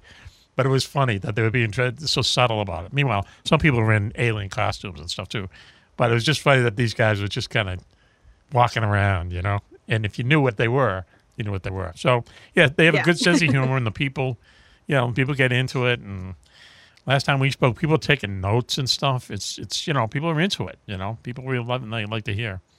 Yeah, you know, I, I think people expect it to be kind of a funny haha UFO thing, but most people are there because they're really interested in the subject matter. Yeah, yeah. You know, and they're and they a lot of them have had their own experiences and they want to talk to people about it. Right. So, you know, it's kind of it's really cool. You know, I, I met a woman several years ago at the festival whose entire family made fun of her for talking about a UFO experience and Mhm. she was in tears like I have nobody to talk to about this and Yeah. she was so excited to find this festival and finally have people that wouldn't put her down for talking about this Yep. stuff you know it's it's Oh, it's really nice to, to connect with people in that way Yep. Hmm. Well, that's cool. Yeah, you it's know. sense of like community, you know. yeah definitely Well, you know, we and that's what they're going to talk about this weekend, right? Is that um, you know, very very early on, like in the in the late forties, early fifties, the U.S. government, you know, intentionally put newspaper articles out there to make it seem like anyone who saw a UFO should be uh, ridiculed, you know, should be Yeah. made fun of, or the cookie people, and even still now, it that remains oh to this day absolutely For sure. Mhm. Yeah. the ridicule factor. And this, the CIA was behind that. And and the reason they they did it was this is that when the UFO showed up in 1952 over Washington D.C. for the entire summer, every weekend, it was like insane. And they were buzzing airliners and stuff, and military jets would show up and they'd take off, and the military jets would leave. UFOs would come back, lots of pictures and so on. Um, and when that happened, so many people called the Pentagon and so many people called the White House that they actually physically jammed up the phone lines. And they thought, the CIA thought, well, look at the Russians could just do the exact same thing. You know, create this kind of UFO th- something, panic, and then they'd be disabled, especially if the Pentagon couldn't get through. So they started putting out these stories that people who sight UFOs should be ridiculed. At the same time, what they're doing too is when they're testing secret weapons, jets, they'd fly them at 20,000 feet over LA and they'd count how many reports, you know, they got. And then they'd say, oh, people can see it at 20,000 feet. Then they'd do it at 30,000 feet the following week. There'd be less and less reports. And they would know how to kind of keep, how high they had to fly to keep it out of the public eye. So they used UFO reports, you know, to their own advantage at the same time, making them the uh, the butt of ridicule, you know. So these days, I believe everything from the freaking government. I mean, the stuff that they're into, and then they say in 1967, that's it. We wash our hands. That uh, you know, Project Blue Book is over. Then it turns out they were lying about it. That they were, they've been, you know, investigating it right up until present. They just the past couple of years with these congressional hearings, they've come out with, you know, it's not disclosure, but they've come out and said, okay, we're looking into it. But all that time, they're at least keeping tabs on it and not telling us. So, anyway, wow, huh? So, Valerie, you've seen a UFO? Yes, I've seen a couple over the years. Um, Mhm. I had one encounter with my father when I was four in Derry, um, and that's I'll be talking a little bit about that at the festival. And I've I've seen um, at it may have been the same thing twice. It was in the same location, almost a year apart. Mhm. That um, a bunch of us witnessed a UFO up in the White Mountains in New Hampshire. What did it look like? What the what the one in the uh, White Mountains looked like? it was it was just a very bright light that rotated white, red, and green. And that, you know, you wouldn't think much of it, but then as soon as like I was the first person to notice it and I pointed it out to my friends, there was four of us there. I said, you know, do stars do that? And as soon as I said that and they all looked, it started to move around in the sky, kind of, you know, we call it dancing because it kind of stayed in the same general area, but it kind of wiggled around a Yeah, lot yeah, yeah. and um, we are like, all right, well, let's use our collective consciousness to see if we can get it to do something. And we asked it to move in a circle because it was really just kind of wiggling. Right. And it it went in a circle, and we were like, whoa, okay, that's weird. Mm. And we watched this thing for about 45 minutes. It was late at night. It was, you know, nearing midnight. We had hiked up a mountain and we were exhausted. So we're all kind of getting sleepy. And then all of a sudden, a red light shot out and went sideways out of this thing. Mhm. And we all saw this. Like they saw the sky light up red. I saw the thing shoot out. Yep. And we're like, what is that? And then clouds came in and it disappeared. And Wow. that was it. Wow, we. See, I've never had anything even close to that, you know. But I would love for it to happen, crazy. you know. And that's where we keep coming back to that same old thing. Are certain people kind of predetermined to see these things, and other people aren't?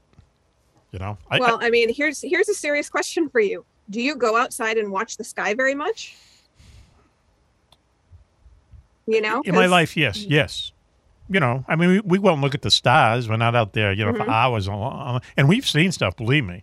Um, I remember one night we were, and, and I don't know if this is necessarily a UFO, but there was a um, power blackout. Okay, you know where we, we live down Plum Island, Val. You know, right? Yeah. Plum Island, you know how it is. So Yep. All the lights go up, and so we're out in a kind of deck, and we are seeing if if there were, and there were helicopters taking off at the airport. It was just you know power outage. That was it. It was World Series was on, and um, so we're just out there looking at the stars without the air, uh, without the light pollution, you know, because it was just dark. So this thing just comes over our head. We think it's one of the airplanes or a helicopter, and right in front of us just split into five different lights, and off they went. Okay, so it's like, wow, man. Now this is 2000, whenever the uh, Sox played the Cardinals the last time, out of Rockies. I'm not sure, but you know, so it was in late October, and um, not that it makes any difference. But yeah, and it was like, and we just by the time we said, "What the heck was that?" And I don't think it was drones. You know what I mean? Though it could have been, but very kind of early drones. But Okay. But technically, it's an unidentified flying. Yes, right. object. Yes, right. I've never seen a flying saucer. Let's put it that way. I've never seen what you would. But yeah, yeah, yep. I mean, that was that was strange. That was strange. But on the other hand, the other story I was tell is that um, you know we were um, you know walking on the beach and um, we saw these two sets of lights coming at us. It was dusk and blinking red, green, amber, red, green, amber. I'm going, like, wow, man. We're finally going to see UFOs. You know, this is good. This is it because it couldn't be anything else. We're out in the marshes, and they went they went by went over us maybe about hundred feet off, and they were um, medevac helicopters going to the hospital in Newburyport. But they were both flying very low, and they had a lot. They had almost like ambulance lights on them, you know. And I would if they had been two hundred feet further out, I would have said, "Man, we saw, you know, we finally saw it," because it looked just so odd, you know, just so Yeah. odd. But There's actually a, a lot of reports of strange lights along Hampton Beach and Rye. Mhm. So it doesn't surprise me that if you look out at the ocean from Newburyport, you may see something Yep. Yep. that you can't explain. So Well, let me, it wouldn't surprise me. one last story about it. So the, the, the coast of New Hampshire is actually very, very small. It's like tw- 10 miles from Massachusetts to Maine, right, to Portsmouth. But it's a nice it's it's a nice road, you know, that Route 1A that goes up and very curvy. It's beautiful. Yeah, it is. And you're looking out on the ocean and stuff. So anyway, there's a parking lot up there that every once in a while we'll just grab some sandwiches, just sit up there. And we were doing that one night in the summer and you know, and, and then the sun went down and we saw one by one like lights showing up on the horizon. And to us, it looked like I don't know what it looked like, like a fishing fleet or something. But there's lots of them, and you can see other lights going back and forth between them, like motorboats or something. So then we think, well, would there be ten fishing, maybe, kind of fishing boats all together? Because you know the fishing boats go out of Portsmouth and Newport. Anyway, it's it, it intrigued us so much that on the way home we stop in Salisbury and look out there and we could still see it. All right, that's about 15 miles. To, we get home and Lois, being who she is, called the Coast Guard, and they say we're looking out there right now. We can't see a thing. The Coast Guard. Uh, You know what was it? Interesting. Yeah, I know Fata, really interesting. Fata Morgana is that thing where they see you know illusions at in in the ocean. You know they they're almost like or like, did they like quote unquote not see anything? Yeah, Did they right. know it was? You know what I mean? Like, do they know exactly Oh, I see, what was going on there? And they're like, we Okay. can't let Well, that anyone could be know it. know about. You know, that's what I. They fooled us. We're going. Why you don't see They anything?" solved. Yeah, yep. I wouldn't doubt it. Coco was in the Coast Guard. So was so was Popeye. So as is so is Popeye. as it turns out. Yeah, yeah, yeah. I've gotten so many letters. We were kidding Coco about how Coco insisted Popeye was in the Coast Guard. and We insisted he was in the Navy. And I got lots of stuff. You'll say he was in the Coast Guard, you dummy, but I couldn't give it up. We had to keep till he went nuts in the air that night Nice. with I the have F a word. friend who was in the army and he was stationed up in Alaska and he says that part of their training manual covered how to handle UFO reports. Yeah, huh? Really? Yeah. Oh, that's Yeah. so crazy. Wow. See, so it is kind of dri- So, yeah, dribbling I mean, down, kind of. Yeah, it's you know you tell this person, but you don't tell everyone else. You know, it's Yeah. it was. Very, I don't remember exactly what it was, but it was very specific. Like you you don't talk about it. It has Yep. to go to this location, Yep. and nobody talks about it ever. And that's it. Yeah, you my, just my yeah. brother-in-law was stationed in Alaska for a year. This was about 20 years ago, and he I always remember he always likes to talk about. He says, "You wouldn't believe the sky up there." You know, of course Oh, it's so be. dark, Yeah, yeah. like we used to have many years ago. But he said you couldn't believe the stuff that's up there that's flying around. And he also mentioned that it's something about training on UFOs, but there was a consciousness about something going on up there because everyone that seemed to go up there, you know, the, for their tour of duty, had to have this kind of training about uh, identifying UFOs. But Mhm. he, he could never get over the sky up there and some of the stuff.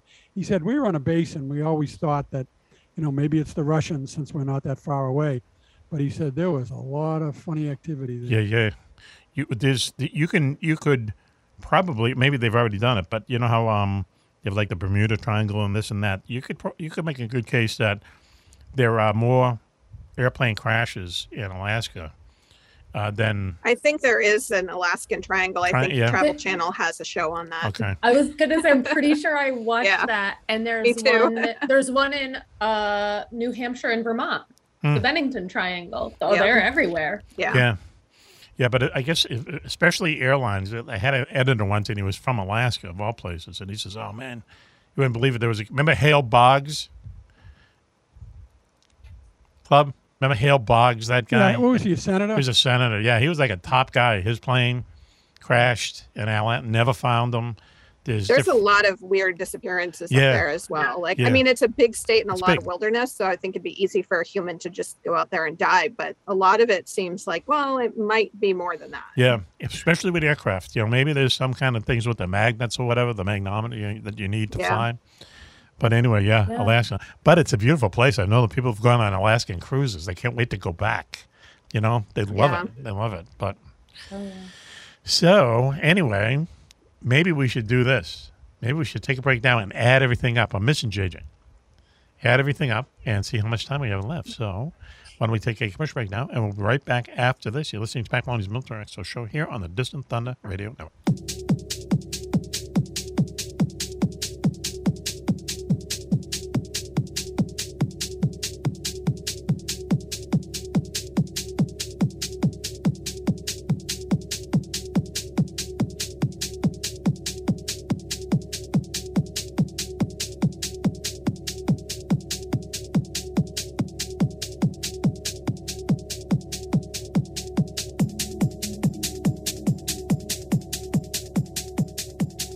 Welcome back, everyone, to Mack Maloney's Military Expo show here on the Distant Thunder Radio Network.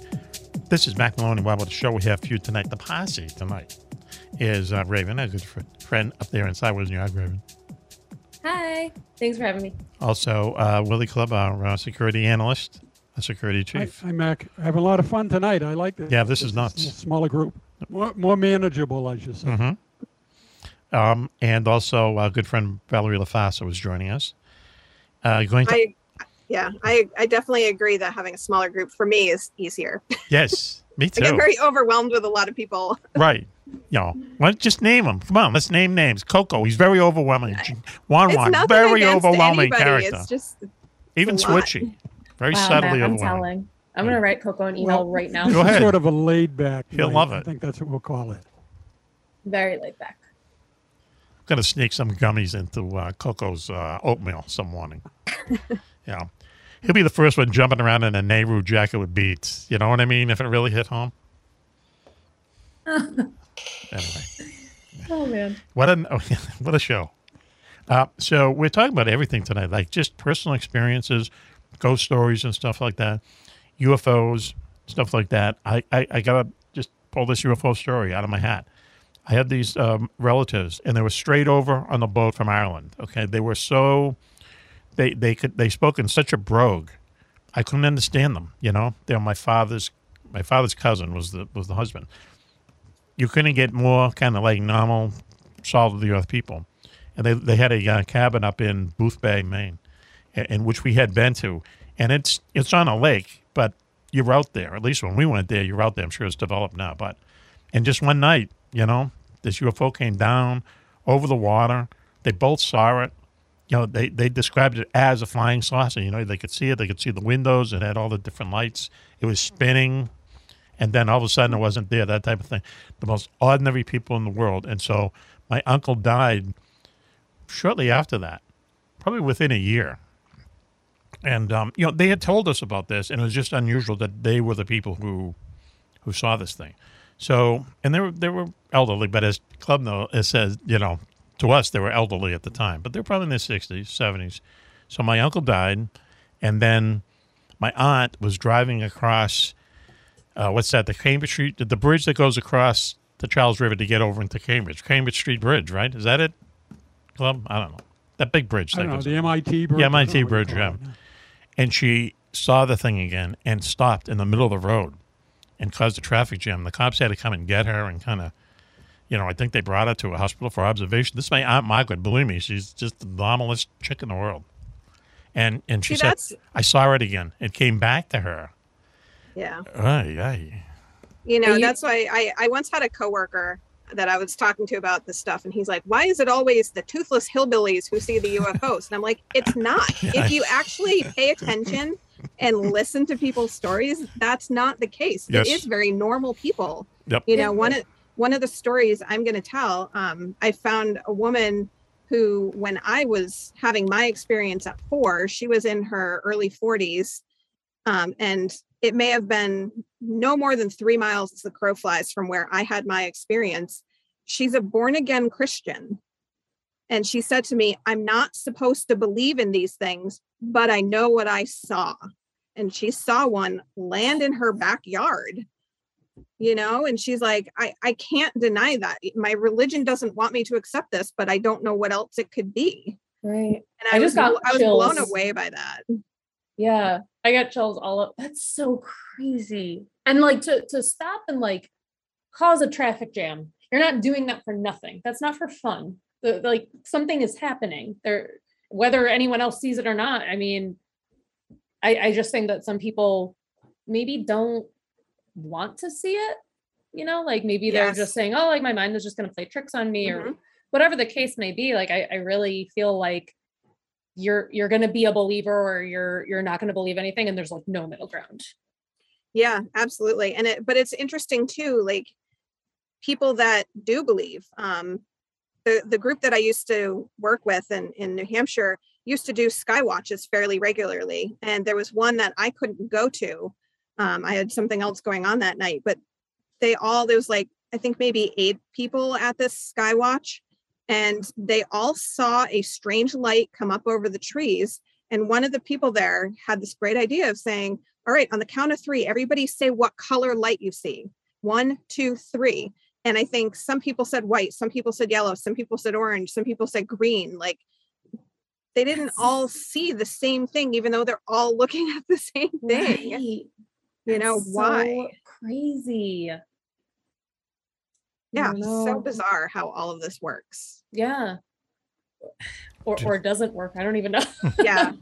but yeah, Yeah. like to say like to just have that assumption of like oh it's toothless hillbillies like you know, just stop. Yeah, That's not the case. No. Good name for Well, a you know, band, the, though. The thing about UFOs that get me is, and you don't hear as much about them now, but abductions. Right. And uh, I was reading something that said that I think there's 600,000 people go missing a year in this country. Uh, And yes. a lot of them are, you know, runaways and stuff like that. But, but that's a big figure. And, you know, there's so much connected, it seems like, with this, uh, at least years ago, particularly, there was a lot of talk about, you know, you, people would be getting abducted, abducted when they, you know, they uh, see a UFO. Don't hear as much about it anymore. Like there doesn't seem to be that kind of sightings like there used to be, and I don't know whether it's progressed to the point that uh, you know they, if they are, people are being taken away, that it's now that they try to make it so that you don't notice them going away. But uh, that's uh, something that's always interests me with the whole UFO phenomenon is this Yeah, whole yeah. thing about the abductions. And when I saw that figure, 600,000 people missing every year, Right. and say, you know, say it's 10%, Where do they you know, go? 60,000, where are all these people? Yeah. Well, It's have you guys ever read the Missing 411 Oh, books yeah, by yeah. David Pal- Pallades? Pallades? I can't remember Yeah. how it's pronounced. You know, it's like I'm sure some of those are just people falling or Yep. bad humans that live in the woods that do bad things to These are people who hikers. go but missing. There are there Yeah. are things in those stories that just don't make sense. Right. Like the little kid that is missing for three days and is found and is like, yeah, it was light. You know, the sun was out the whole time. Mm, wow. And it's like, that's not possible. You were gone for three days, you know, and they're not hungry. They're not, you know, Right. Beat up Right, and like they look like nothing Hydra- happened. yeah. Like like the pause button was hit on them or Yeah, something. yeah. exactly. So Yeah. where were they? we should. it Uh, really makes you wonder and the the thing that immediately comes to my mind is like the case of you guys might know this if you don't look it up Bryce Laspisa and i mean this this kid vanished into thin air Hmm. like What is it called? uh, his name is Bryce Laspisa and this was in california in 2010 maybe I, I, I mean he just absolutely vanished yeah, yeah. and it really makes you think with there's no evidence there's no struggle there's nothing and that the, this kid is very I, I shouldn't say a kid he was uh i believe like maybe 19 or 20 okay. bright red hair like you can't miss Can't him. miss him. Where'd he go missing from? Just. so this- he was driving home from college to his parents house i think they said it was like a a four hour drive and there was some there, there was talk of possible like um maybe like a mental illness but Mhm. nothing that would have been alarming to the point where he couldn't make it home for four hours yeah, yeah, yeah. And then he just got tied up in the spot and he he called his parents and said i'm at let's say it was smith road. Yep. and then two hours later he called his parents and said i'm at smith road. I'm, I'm leaving now. Ah. and he just was like in this what seemed like this loop. Yeah, where yeah, he yeah. was saying yep i'm heading out now. And he was still there. His phone was pinging at that spot. Not a trace of him. There was a similar Wow. um, incident somewhere, I think in North or South Carolina. A kid was driving somewhere. Um, he wasn't supposed to be driving there, so his parents ended up following him and they were following his cell phone. And he ended up going off the road in a national park where there's like no cell service. Mhm. And they were like right behind him and they're searching for him and he's never been found. Wow. Whoa, wow. It- That's yeah, wild. it- and it, I, I believe I know the case you're talking about. I can't think of the, the person's name, but he had Yeah. glasses that they found at his car. I want to say, I think Mm. so, yeah. and he it- like I think it was in boston.com recently or something like that. I read it in like a local ish. we should yeah. um, just explain to people that the 411 mysteries, basically what they are, are people who go missing in our national forests, right? Our national forests and our parks and stuff. And as you say, a lot of them, I'm sure, are just lost or they've fallen or whatever. But there are there are stories in there where people are hiking. You know, two or three people are hiking up a mountain, and the first guy literally goes around the corner, you know, and his buddies are two or three steps behind him, gone, just gone, nothing to fall off of, nothing mm-hmm. to fall how- how into explain that? Yeah. and, and, they're in the national parks, you know. And then there's that other one you were talking about. It might be the same one, but I heard one. The kid was missing, and they found him, you know, like miles away on a, on top of a hill or something. And it's like nothing happened to him. You know, he wasn't hungry. He was, you know, his clothes weren't Yeah. torn. there's there's a lot of stories similar to that actually and that's the really great thing about those books is it's all presented very factually Yes, right. he's not he's not forcing you into any conclusions he's just like these are the weird stories and here are the commonalities around them all like You know, Right. they'll be missing shoes Hmm. um, or clothes, or hunters who hunt in areas where they've been hunting all their lives go missing and nothing of theirs is found. Hmm. You know, or they're found near water or berry bushes, or like there's all these common themes to. the So what's going on? Which is very interesting. What's going on? I mean, this this this happens like almost across the country, so it's not the same people Oh, doing yeah. this. Yeah. I mean, alien abductions. state. I mean, they go back. Look at Betty and uh, Barney Hill there Yeah. many Mm-hmm. Mhm. years ago, and but there used to be so, so much reporting of that. I think it phases. I think the UFO, the whole UFO kind of phenomenon goes through phases. There's no doubt about it. Okay, like Well, plus nobody takes it seriously. So Right, after a why am I going to tell my story about being abducted when I know people are going to ridicule That was exactly it? what I was gonna say because all you're gonna get is just people on the internet bullying you Oh, yeah. about Oh, fuck yes. something you experience and they're just gonna crap all over it. The- So why would why would you? I wouldn't. I The- wouldn't either.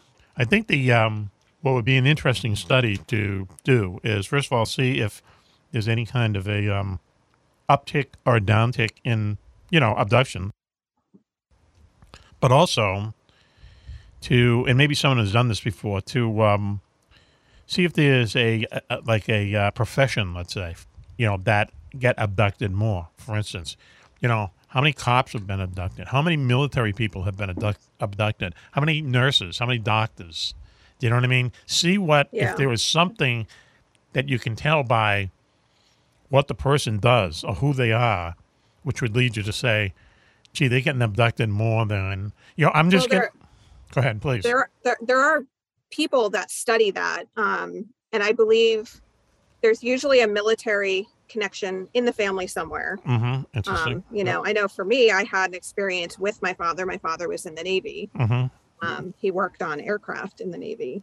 Um, you know, a friend of mine, you know, it, it tends to run in bloodlines as well. A friend of mine um, who will be at the Exeter UFO Festival, Mike Stevens, he's he talks very openly about his abduction experiences. Mhm. And he has an uncle or a great uncle who was kicked out of a private school for claiming that he was abducted by aliens Wow, really? you know so it's he's not the only one in his family and he has his then mike's children may have had experiences as well Yeah. so there are there are people that are looking at these things um certain nationalities i believe people look at like i think italian blood for some reason Wow. Really? Yeah, Yeah. it's, it's kind of like so like what are what are they looking for then if they're targeting families and and specific nationalities They're not looking for you know, like, Irishmen. they're, Good they're thing, looking Club. for something but you're looking for like a farmer's almanac of like abductions Yeah, yeah. right Well, well, there are statistics, of- like you said, because, like I say, they, they average. They got figures here that, you know, average of six hundred thousand people go missing a year, Yes. and it's been sort of a constant figure. So, you know, you know, in the old days, they used to talk about they would, uh, you know, the alien abductions would be for experimentation. Yep.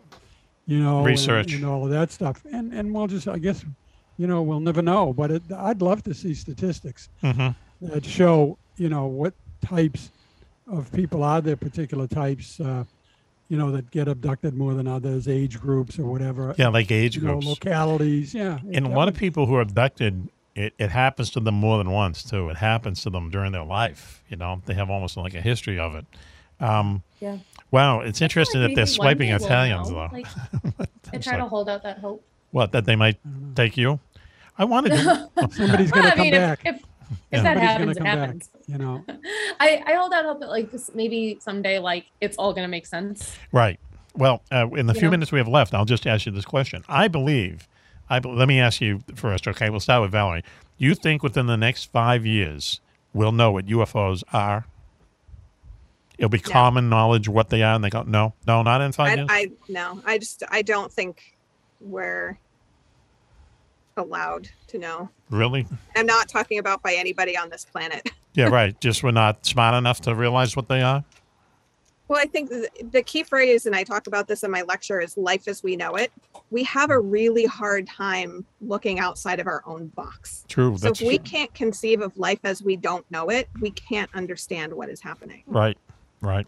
I mean, the the the um the example I use all the time is um, you know, if when people go on safari and they're in one of those trucks, you've heard this before.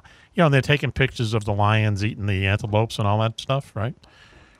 the lions and the no one know none of the animals know what the hell's going on. It's just there. They can't understand what a truck is or a camera or a tourist or any of that stuff. But it's just there. They their lives. You know, they walk around the, they get underneath the jeeps for shade and stuff. That's how used to it they are. You know, but they just don't have the mental understanding to know what's going on. Maybe it's the same thing with us. Why wouldn't it be? You know, that we see UFOs. They're around all the time. They're not trying to hide but we just don't have them. You know, the we're not. I don't want to say the mental capacity, but we're just not you know that high up on the intellectual scale to really figure out what they're going on. Hey, club, do you think we'll know in within five years what UFOs are? I don't think five years, but I, I'm I'm hopeful in ten years. And the reason I, I, I feel that way are a couple of things. One, all of a sudden, you know, they're putting a lot of money into things Yes. related to space. I mean, that James Webb uh, telescope. I mean, th- there's two, there's sole purposes for that telescope that they're spending all this money on. Yep. One, of course, is to go back to the Big Bang Theory. Yep. But the other is they're looking for signs of life out there. Now, something, something's, you know, we're putting all this money out there. I think there, there's some evidence that the government has that they haven't shared yet. But more than that, now this new group, you know, that still is sort of invisible, but that Mhm. that new group they formed back in November, you know, to look for UFOs. different, uh, trying to identify these objects. Um, it seems like we're now peaking as far as if we're going to do anything to, to identify or to come out and say these things exist or they don't. Yep. Um, I think if, if it's going to happen, it's going to be in the next 10 years Hmm. between the telescope and all of these things that the government's funding now. Yes. I mean, now they're speaking up. They're having actual Congress people, you know, in meetings Right. publicly saying, you know, we ought to look at this. And li- like we talked earlier, in the old days, they get ridiculed about that. Yep. But now they're the paying attention, though. Political uh, folks are now coming out tells me that they got a feeling that there's something going on. That's how I feel. And they're going to go for it. And maybe it'll show that there really isn't anything going on. But Mhm.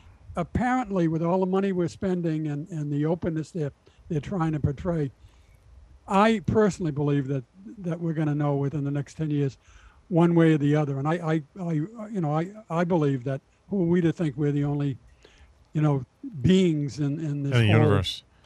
you know, area. So That's that's the. uh, yeah, I'm, I'm hopeful in 10 years. And I mean, that would be the weirdest. That'd be the only thing weirder than us not being the only ones is if we are the only ones. Imagine if we're the only species in the universe. What does that tell you? You know. Good God. Um, yeah, there's just too big of a universe. Look at Right. the telescope is showing us how big it is out there. it's insanely big. It's like trillion And, I- and galaxies. We're, we're a blip. Yeah. Oh, on Who we to think that we're we're the only kind of We're not a- life form or whatever you want to call it? Well, like we the- call it life form, but you know. the, the flicker of a match, and you know. But here's you know, I actually asked the wrong question, so I'll ask you, Raven. Do you think, just revising the question a little bit, do you think we will discover not UFOs, what UFOs are, but will we discover extraterrestrial life within five years?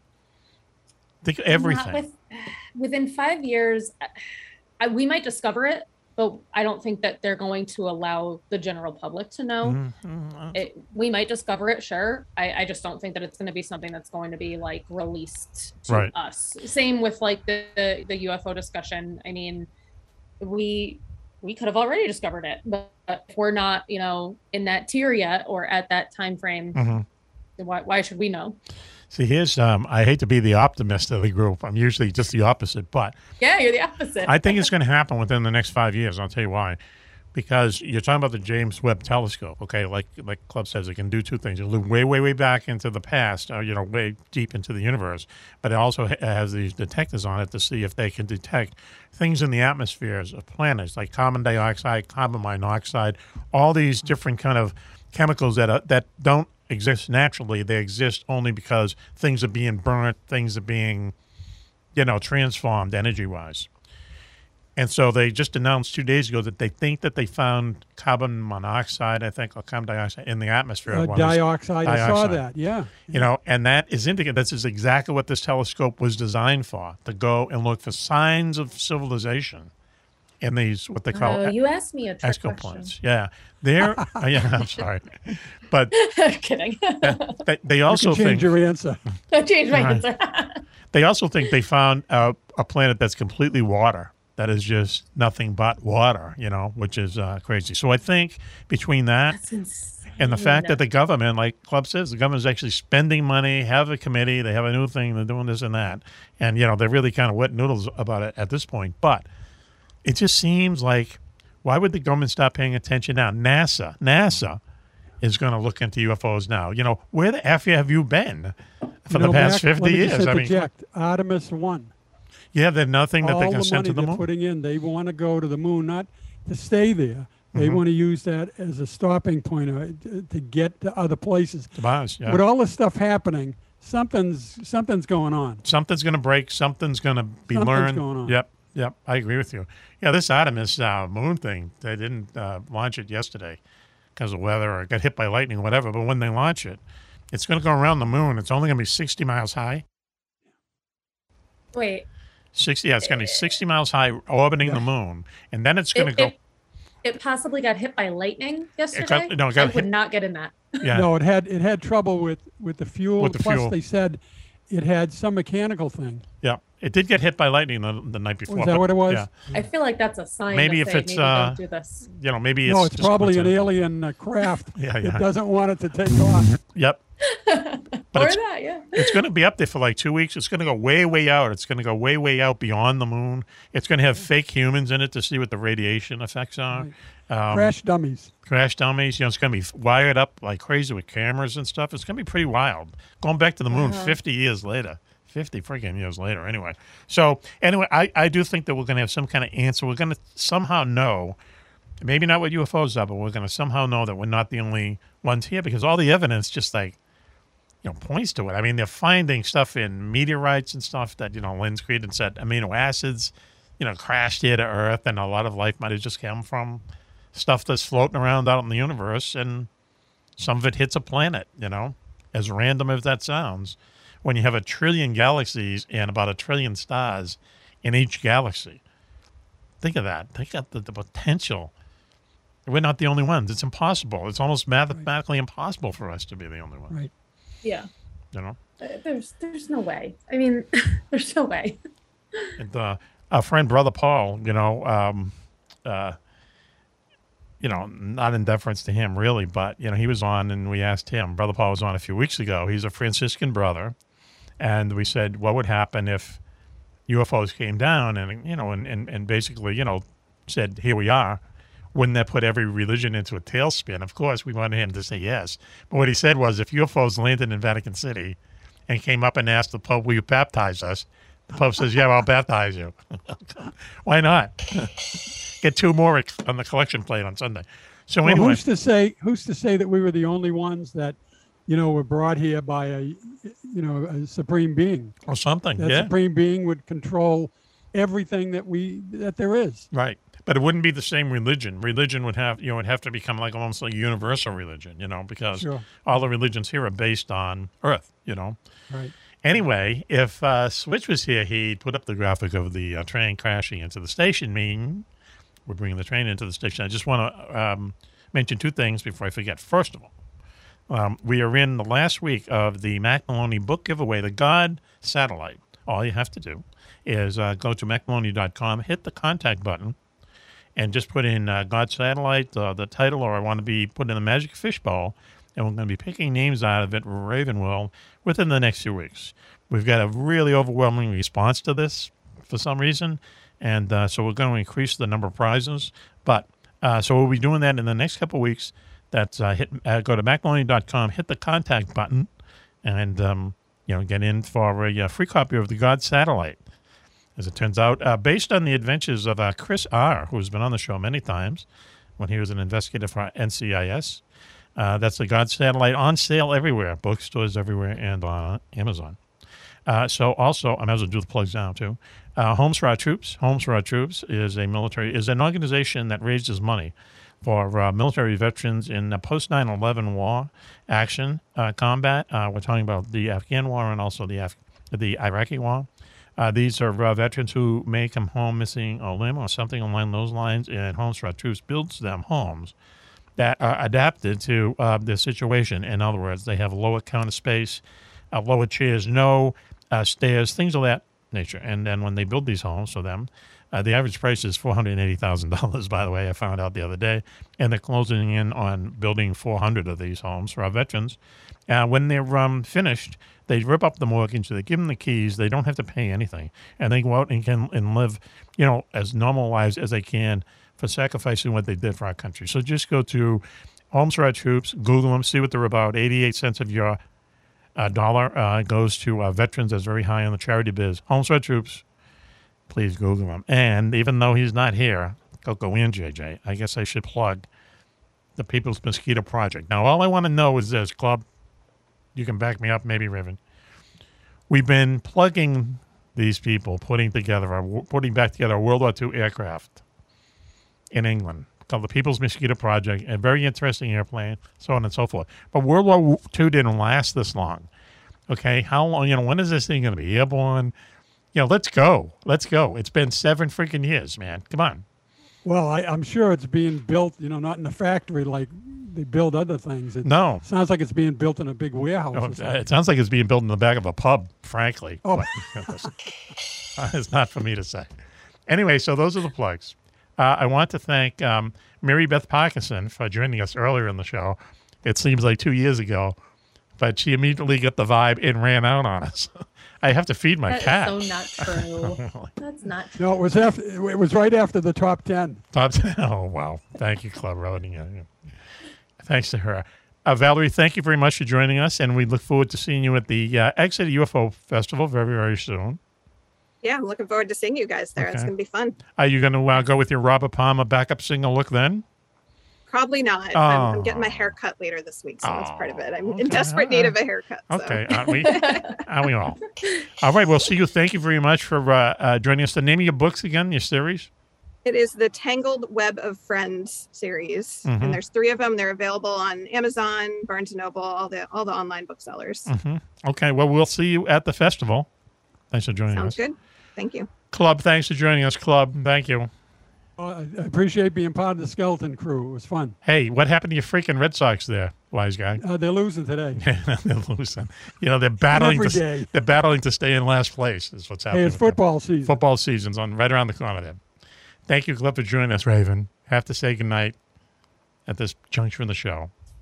That's okay. Thank you so much for having Did me. Did you I had a enjoy yourself? Did you enjoy yourself? Tell us, tell us the truth. We have an empath here, so we'll know if you're not telling the Yeah. I always have fun doing this. Why do you think I come back? Mm, okay. If I didn't enjoy myself, I'd be like, my mom's calling. I need to go. and I would leave. I gotta, But I haven't been doing that. I gotta go feed my cat, feed my friend's cat. we know when your mom's calling you what that means. when my mom's calling me, I gotta go. Well, thanks for joining us tonight and uh, all the other nights. So I want to, and uh, JJ and uh, Congo and um, Switch will be back very soon.